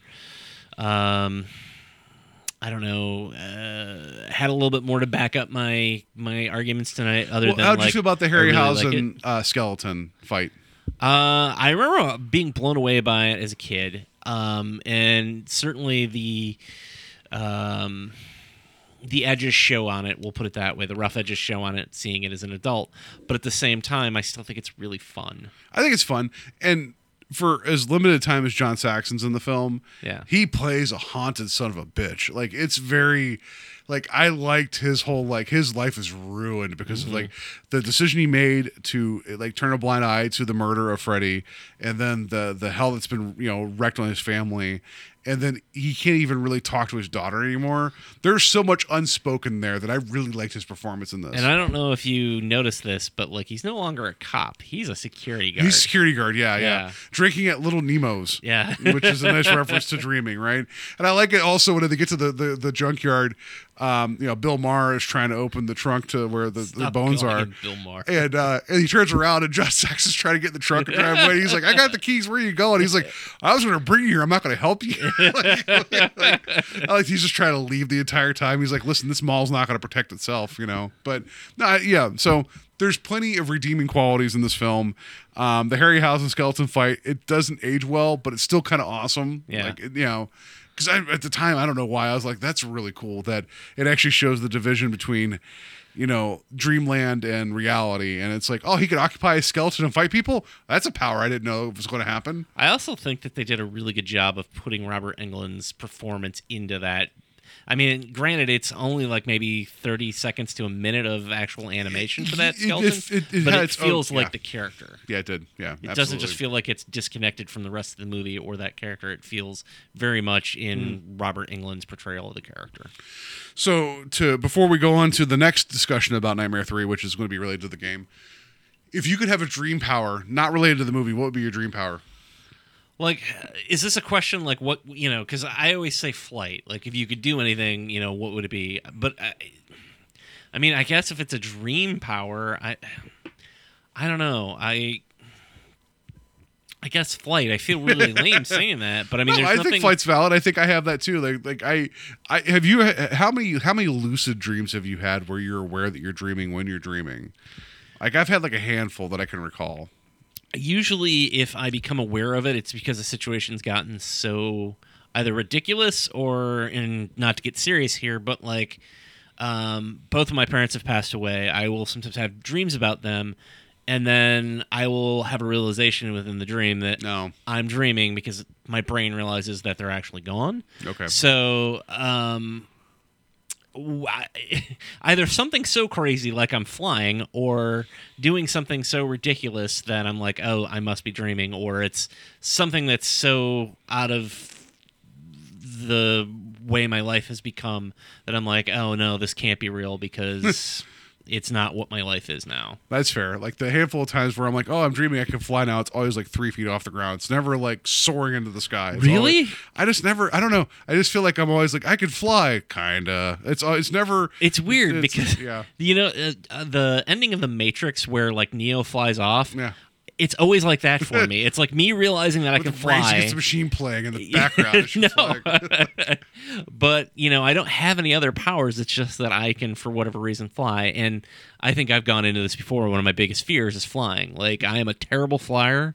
Uh, my wife, uh, who has, I've only flown by myself once, but every time that she flies with me, uh, she can testify that I'm utterly sick, pale, white, and terrified. Like just, and that's on drugs. Like I go to the doctor and he gives me a prescription so I can fly. Wow. Um, and I'm still that bad. So. Yeah, I don't know why that's my dream power. What what what is yours? I just I don't know. Like I mean, flight. Like if if it's at the three feet off the ground, but it's not even a power. It's more like I always have this like the subconscious how your brain builds things. It's like if I if if the need to wake up to go use the restroom in the nighttime, the amount of bathrooms and toilets that show up in my dreams are just terrible. Like I'm always just like it's always just like I wake up I'm like oh good thing it was a dream you know like so there's always that I turn a corner it's always it's always a bathroom. I don't know what it is. It's a horrible power to have. But it's my it's my brain telling me you need to get up and you need to use the restroom. So it's I don't know what it is. All toilets all the way down. You know. So yeah.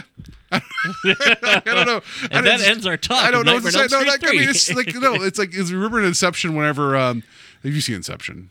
Have you not? No. No, I have to pretend like I did. Like when people bring it up, I'm like, yeah, I, No, there- there's a point where they go. I just go- know it infuriated a lot of people. it's a I think it's a great movie, but there's a bit where they go to the first dream level, and um, it's it, they they know that they're occupying one person's particular consciousness, and then the whole thing is they kind of keep working downward, so they're going into the different people that's in this heist. The first guy. He was super happy on this plane that they were on before they all dreamt he was just drinking the free champagne that was on the flight because it's like first class, like Uber first class. And the first dream level is like this like cityscape and it's like torrential downpour. And they're like, you had to have the free champagne, huh? And he's like, hey, you know, like basically they're like, you know, he's been drinking a lot, and it's like, and they know that he needs to go, like, you know, use the restroom, and it's just just just torrential downpour on the cityscape. so I can relate. It's all bathrooms. It's what. It's what it is, right? I feel like I've tapped into my inner Christopher Nolan as opposed to you know Your nightmare would be like there's just no bathrooms. It's I don't know. running and That's just maybe Freddy's maybe like ah no bathroom yeah, Paul. yeah, you're in trouble. You know, yeah. Anyway, all right. Enough about that. Enough personal revealing information about me. Let's just uh, let's just get to the game. Time to play the game.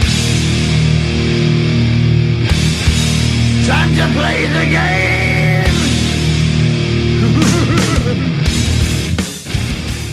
Game involves bathrooms. No, it does not. So, all right. Uh, so uh, we're going to do a, a box office barometer. We may have done this for this year already. It's really hard to say. However, 1987, Nightmare on Elm Street 3 came out, and it was the 24th highest grossing film of the year. Um, for uh, what was it? Um, I don't know if this is adjusted or not. It doesn't matter. Um, so we'll say for for when it came out, it grossed um, 44 million dollars and change. Right. So I'm going to ask you if a movie did better or worse than uh, Nightmare on Elm Street 3. All right. All right. Mannequin, better or worse? Nothing's going to stop us now. I feel like Mannequin was a big hit, so I'm gonna say it did better. It did worse. It was, Really? but yeah, 40 million and some change. So, Okay. um, yeah, sorry, 42 million and some change. I just remember that uh, song taking uh, taking the airwaves by storm that year, and everybody feel like- wanting to be a, a a designer of mannequins at the storefronts. If if Meshach Taylor was in the Nightmare on Elm Street 3 instead of Larry Fishburne, maybe that would have been the crossover. Um, Wall Street, better or worse?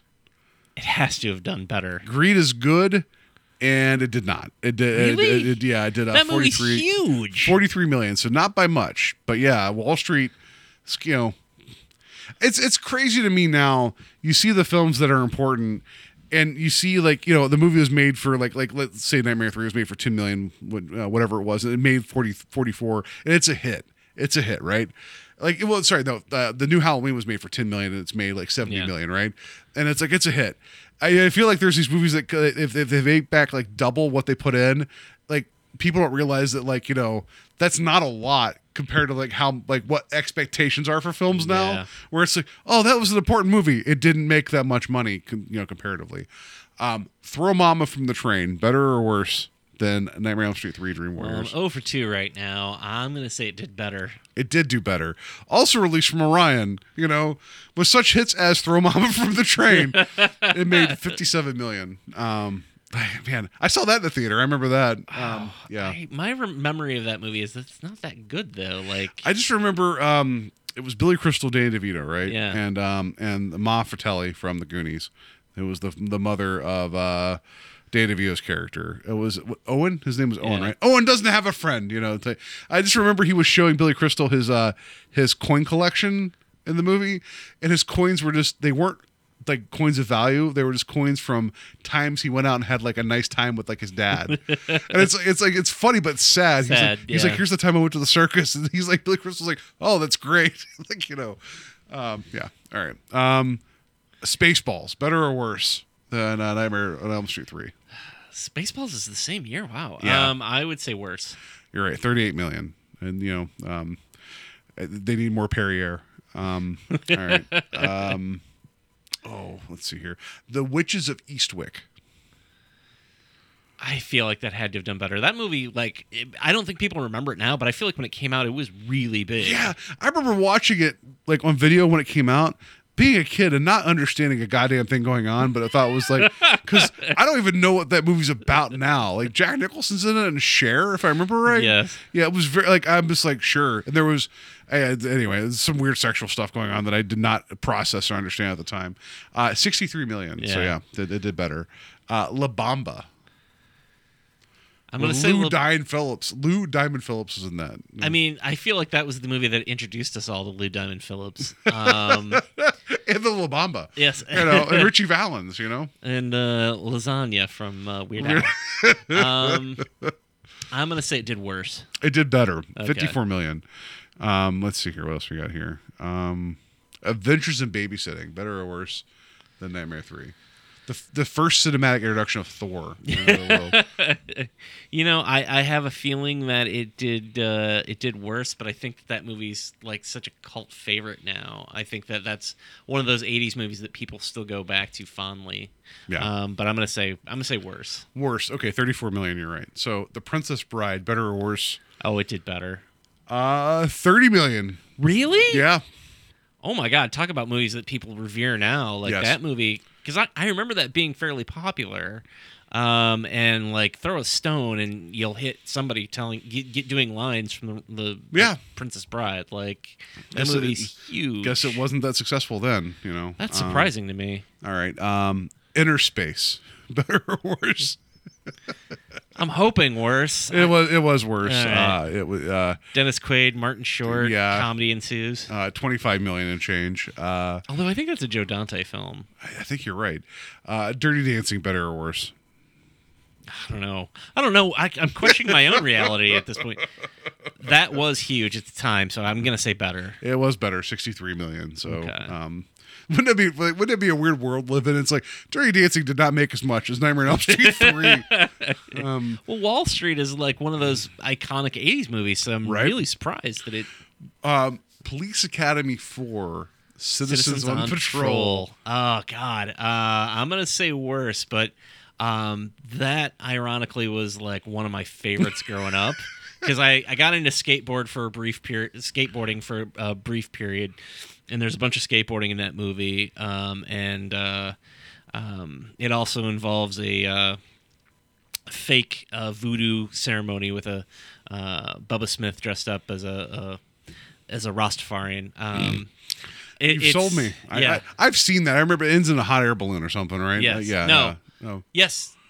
Something. Yes, There's a hot air balloon involved. The yeah. third one ends with like jet skis. So yeah, I think Yeah. it is hot, hot air balloons. Talk about a Um, franchise that people are like, we know, we should reboot Police Academy. Did you Yeah. see that Steve Guttenberg's going to be coming uh, with a, uh, a showing of uh, Police Academy to Cleveland? No. Yeah, I'm I'm almost half tempted to go. Please tell me when I might want to go do I that. I think it's next year. I think it's like Oh. it, the tickets are going on sale, but I, I feel like it's like February. Oh, I feel like I should like wear uh, like a short circuit shirt as opposed to like you know like Police Academy. um, yeah, uh, or what was wasn't he in the day after? Wasn't he in that made for TV movie about the bomb dropping? Was he? I think so. I I, think- always think of That'd be great to show up in like a day after T-shirt and be like, "It was the best movie ever." I, I feel like uh, Cocoon, Short yeah, Circuit, Cocoon. Yeah, and um, oh, uh, there's one other that I missed. Oh, Yeah. Three Men and a Little Baby. Uh, so so okay, Three Men and a Baby, better or worse than uh, Nightmare Three? Oh God, that's the same year. That's that the had to have done better because that movie was huge. So who directed that? Do you that's, remember? That's Mr. Leonard Nimoy. Yeah, 167 million and change. It was the number one film that year. Wow. Yeah. Like, have you watched it recently? I haven't in the last like five, ten years, but I So do remember it the last it time was I watched Guttenberg. It. was Ted Danson and um, who was the third man?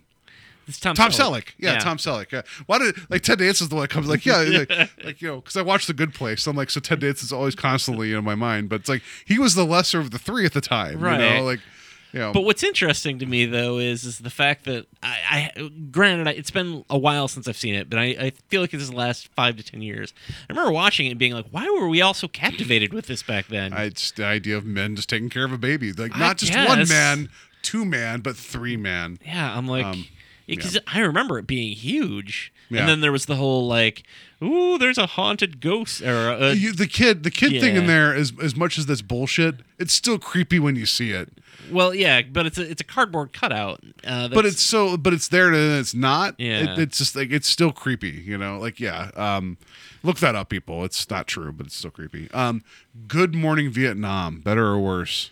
I'm gonna say worse. Better. It was the number four film that year. Really? 123 Okay. million. Yeah. I saw that movie in the theater as well, and I like as much as I shouldn't have seen Nightmare on Elm Street three at twelve. Probably, I definitely shouldn't have seen Good Morning Vietnam because I thought I was going in for a comedy, and I was blown away when I saw that movie. I'm like, this is not Mork making funny jokes. Nope. Um, batteries not included. Worse. Yeah, it was worse. 32 million. Um, let's see here. What else we got? The Lost Boys. Better or worse? Ooh. I feel like that, that- was one that popped though on video. I feel like it was popular when it came out in the theaters, but not like a huge hit. Mm-hmm. But when it hit video, I remember everybody renting it. So Yeah. I'm gonna say that it did worse. It did 32. Um, yeah. Um, let's see Is there anything else here that's surprising? Ernest Goes to Camp. Better or worse than uh, Nightmare 3? Wow. I saw a lot of these in the theater. Um, I'm gonna say it did worse. I did do worse. Ernest Ernest went to camp only for 23 million. Um, and then um, let's see here. Let's see if something else that will. Uh, Masters Universe came out this year. Uh, better Uh, or worse? Saw that in the theater. Yeah. Uh, that did worse. Okay. Yeah. Uh, over the top. Better or worse than uh, Nightmare 3? Worse. That's also so. Master Universe made 17. Over the top made 16. So th- just look at. I just want, just want to tell you that, like real quick. So this I usually only go to like to the top 50, but I started scrolling through. I'm like, this is bad. Um, so number 54 was Jaws 4: The Revenge. Um, uh, let's see, here, Project X, the Matthew Broderick film with the the, The monkey, Yeah, yeah, yeah. so that was 61. Um, Born in East LA, which was the Cheech Marin film, 64. Masters of the Universe, 65. Over the Top, 68. And 69, Superman 4, The Quest for Peace. Oh man, if you're looking into a magic mirror, Mm-hmm. just think about those three movies for next year. Because I'm not saying that they're going to come up, but there's a They good may- chance they, may come up. So, okay, a couple more here just real quick and we'll wrap it up. Um, Hellraiser, better or worse than uh, Nightmare 3? I feel like it did worse. It did do worse. It was 14 million. Uh, Prince of Darkness from uh, Mr. John Carpenter. That had to have done worse. Yeah, I, was, I don't it think was that also that was like 14 million Yeah. plus. So, all right, last one. Let's see what's what's a good last one here to, to end on. Um, let's Dragnet. God, I saw that in the theater too. Uh, I'm gonna say it did better. It did do better. It was uh, their 14th highest grossing film of the year with uh, Tom Hanks and Dan Aykroyd. Dan Aykroyd, that uh, that box office draw. Which is funny because at the time he was the bigger name. yeah, he was 57 million. All right, so then the bonus question: Did Dragnet do better or worse than Predator? I'm gonna say it did better. It did worse. Predator 59 million. So at least at least we feel better about life. So yeah. So your your top 10, we'll just say for 87, Three Men and a Baby, Fatal Attraction, Beverly Hills Cop 2, Electric Boogaloo, Good Morning Vietnam, Moonstruck, uh, The Untouchables, The Secret of My Success, Stakeout, which no one remembers. I remember Stakeout. Did you see the theater? Uh, no, but HBO. Yeah, uh, Lethal Weapon, and then The Witches of Eastwick. So you had Cher in the like twice there in the top ten. Look at that. Wow. Yeah, what a time we lived in. Wasn't RoboCop eighty seven? Yeah, uh, RoboCop was number sixteen. Okay. Yeah, I figured you would kind of know that that one did well, so I didn't Yeah. want to get into that. Uh, RoboCop came in just under La Bamba. Peter Weller, Lou Yeah. Diamond Phillips. Yeah, you know who had the better career? I don't know. Um, Peter Weller. Uh, so, all right, yeah, that's going to do it for us this week. Uh, thank you guys for putting up with my rambling about various things as, we do here on the show. Uh, so um, next week uh, we'll be uh, doing our year of the knockoff because you you think that you got through October without a knockoff. Jokes on you. It's it's not a, it's not going to be a treat. It's going to be a trick. It's, going to be happening. Um, so we're going to be covering. Um, I mean, oh, what year did Child's Play come out? Uh, I believe it's eighty eight. um, you're probably right. So we're going to be doing Child's Play, um, uh, the Brad Dourif uh, Dourif uh, film in which he is a possessed doll. Um, uh, you know, as you do. And then, then, then we're going to be covering Dolly Dearest, which I believe came out in '89, so the next year. So that's going to be our knockoff. So who'd have thought a possessed doll film would spawn a successful, not so successful other films. So and this one you could blame Steve for. He brought it up, and we're going to watch it. Yeah, I'm the one. It's the one movie that I take credit for. Yeah, the one. No, so anyway, yeah. So that's going to do it for us this week. Uh, you can find us on Facebook at Invasion of the Podcast. We're on invasionofthepodcast.com. There will be a new blog this weekend, I hope. Um, so, you know, Lord willing, if I can get through some movies, we'll, we'll have a blog post. Uh, you can find us on iTunes, Stitcher, Podbean, Google Music, wherever you find your podcast. If you want to rate and review us, uh, you want to give us uh, higher ratings because we get along as opposed to just not fighting all the time, you could do that. Or if you feel like that doesn't help the show any, you can also rate us that way as well. Um, yeah. And Steve, where can people find you? So you can find me at the Saturday Night Slasher.com, also on Twitter, Instagram, and Facebook. Uh, but this weekend, uh, Sunday, the 28th, you can find myself and Ryan Cassandi at the Halloween Flea Market in Cleveland. Uh, we're going to be at the Winchester in Lakewood, uh, and the address is um, one. 12112 Madison Ave in Lakewood. Um, there's a Halloween flea market going on that we're going to be a part of. We're going to have artwork, prints, comics, all kinds of cool stuff. So come out and see us. Uh, it's from 12 to 6 this Sunday.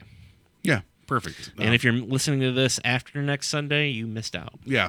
It's right by the Gorilla on Madison and Lakewood, which is a ice cream spot that's closed for the year. However, they did uh, just decorate the Gorilla for Halloween, so I noticed that today while driving by. Was that where you used to, where like you'd go there for smoothies or something? Is that what I'm thinking Um, of? I don't. We went there like once, and they. It's weird because they would do like ice cream and then also barbecue. Okay. So we did go there once for barbecue, but the, but there's a there's a large gorilla in front of the place, and it has a mask on. So I, I, I appreciate that it's not like not a real gorilla. That'd be weird, but it's a large gorilla statue that has a Halloween mask on because they're closed for the season. But the, the Winchester's Okay. right beside it. So yeah, go go check it out. Uh, support everybody. Like support these guys. Um, and buy stuff. That'd be cool.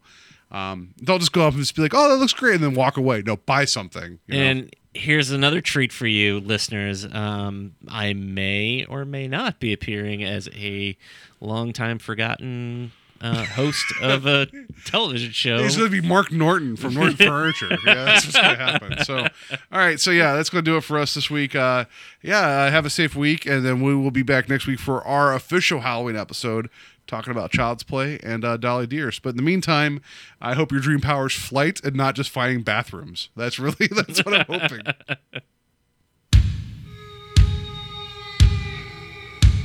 Mm-hmm.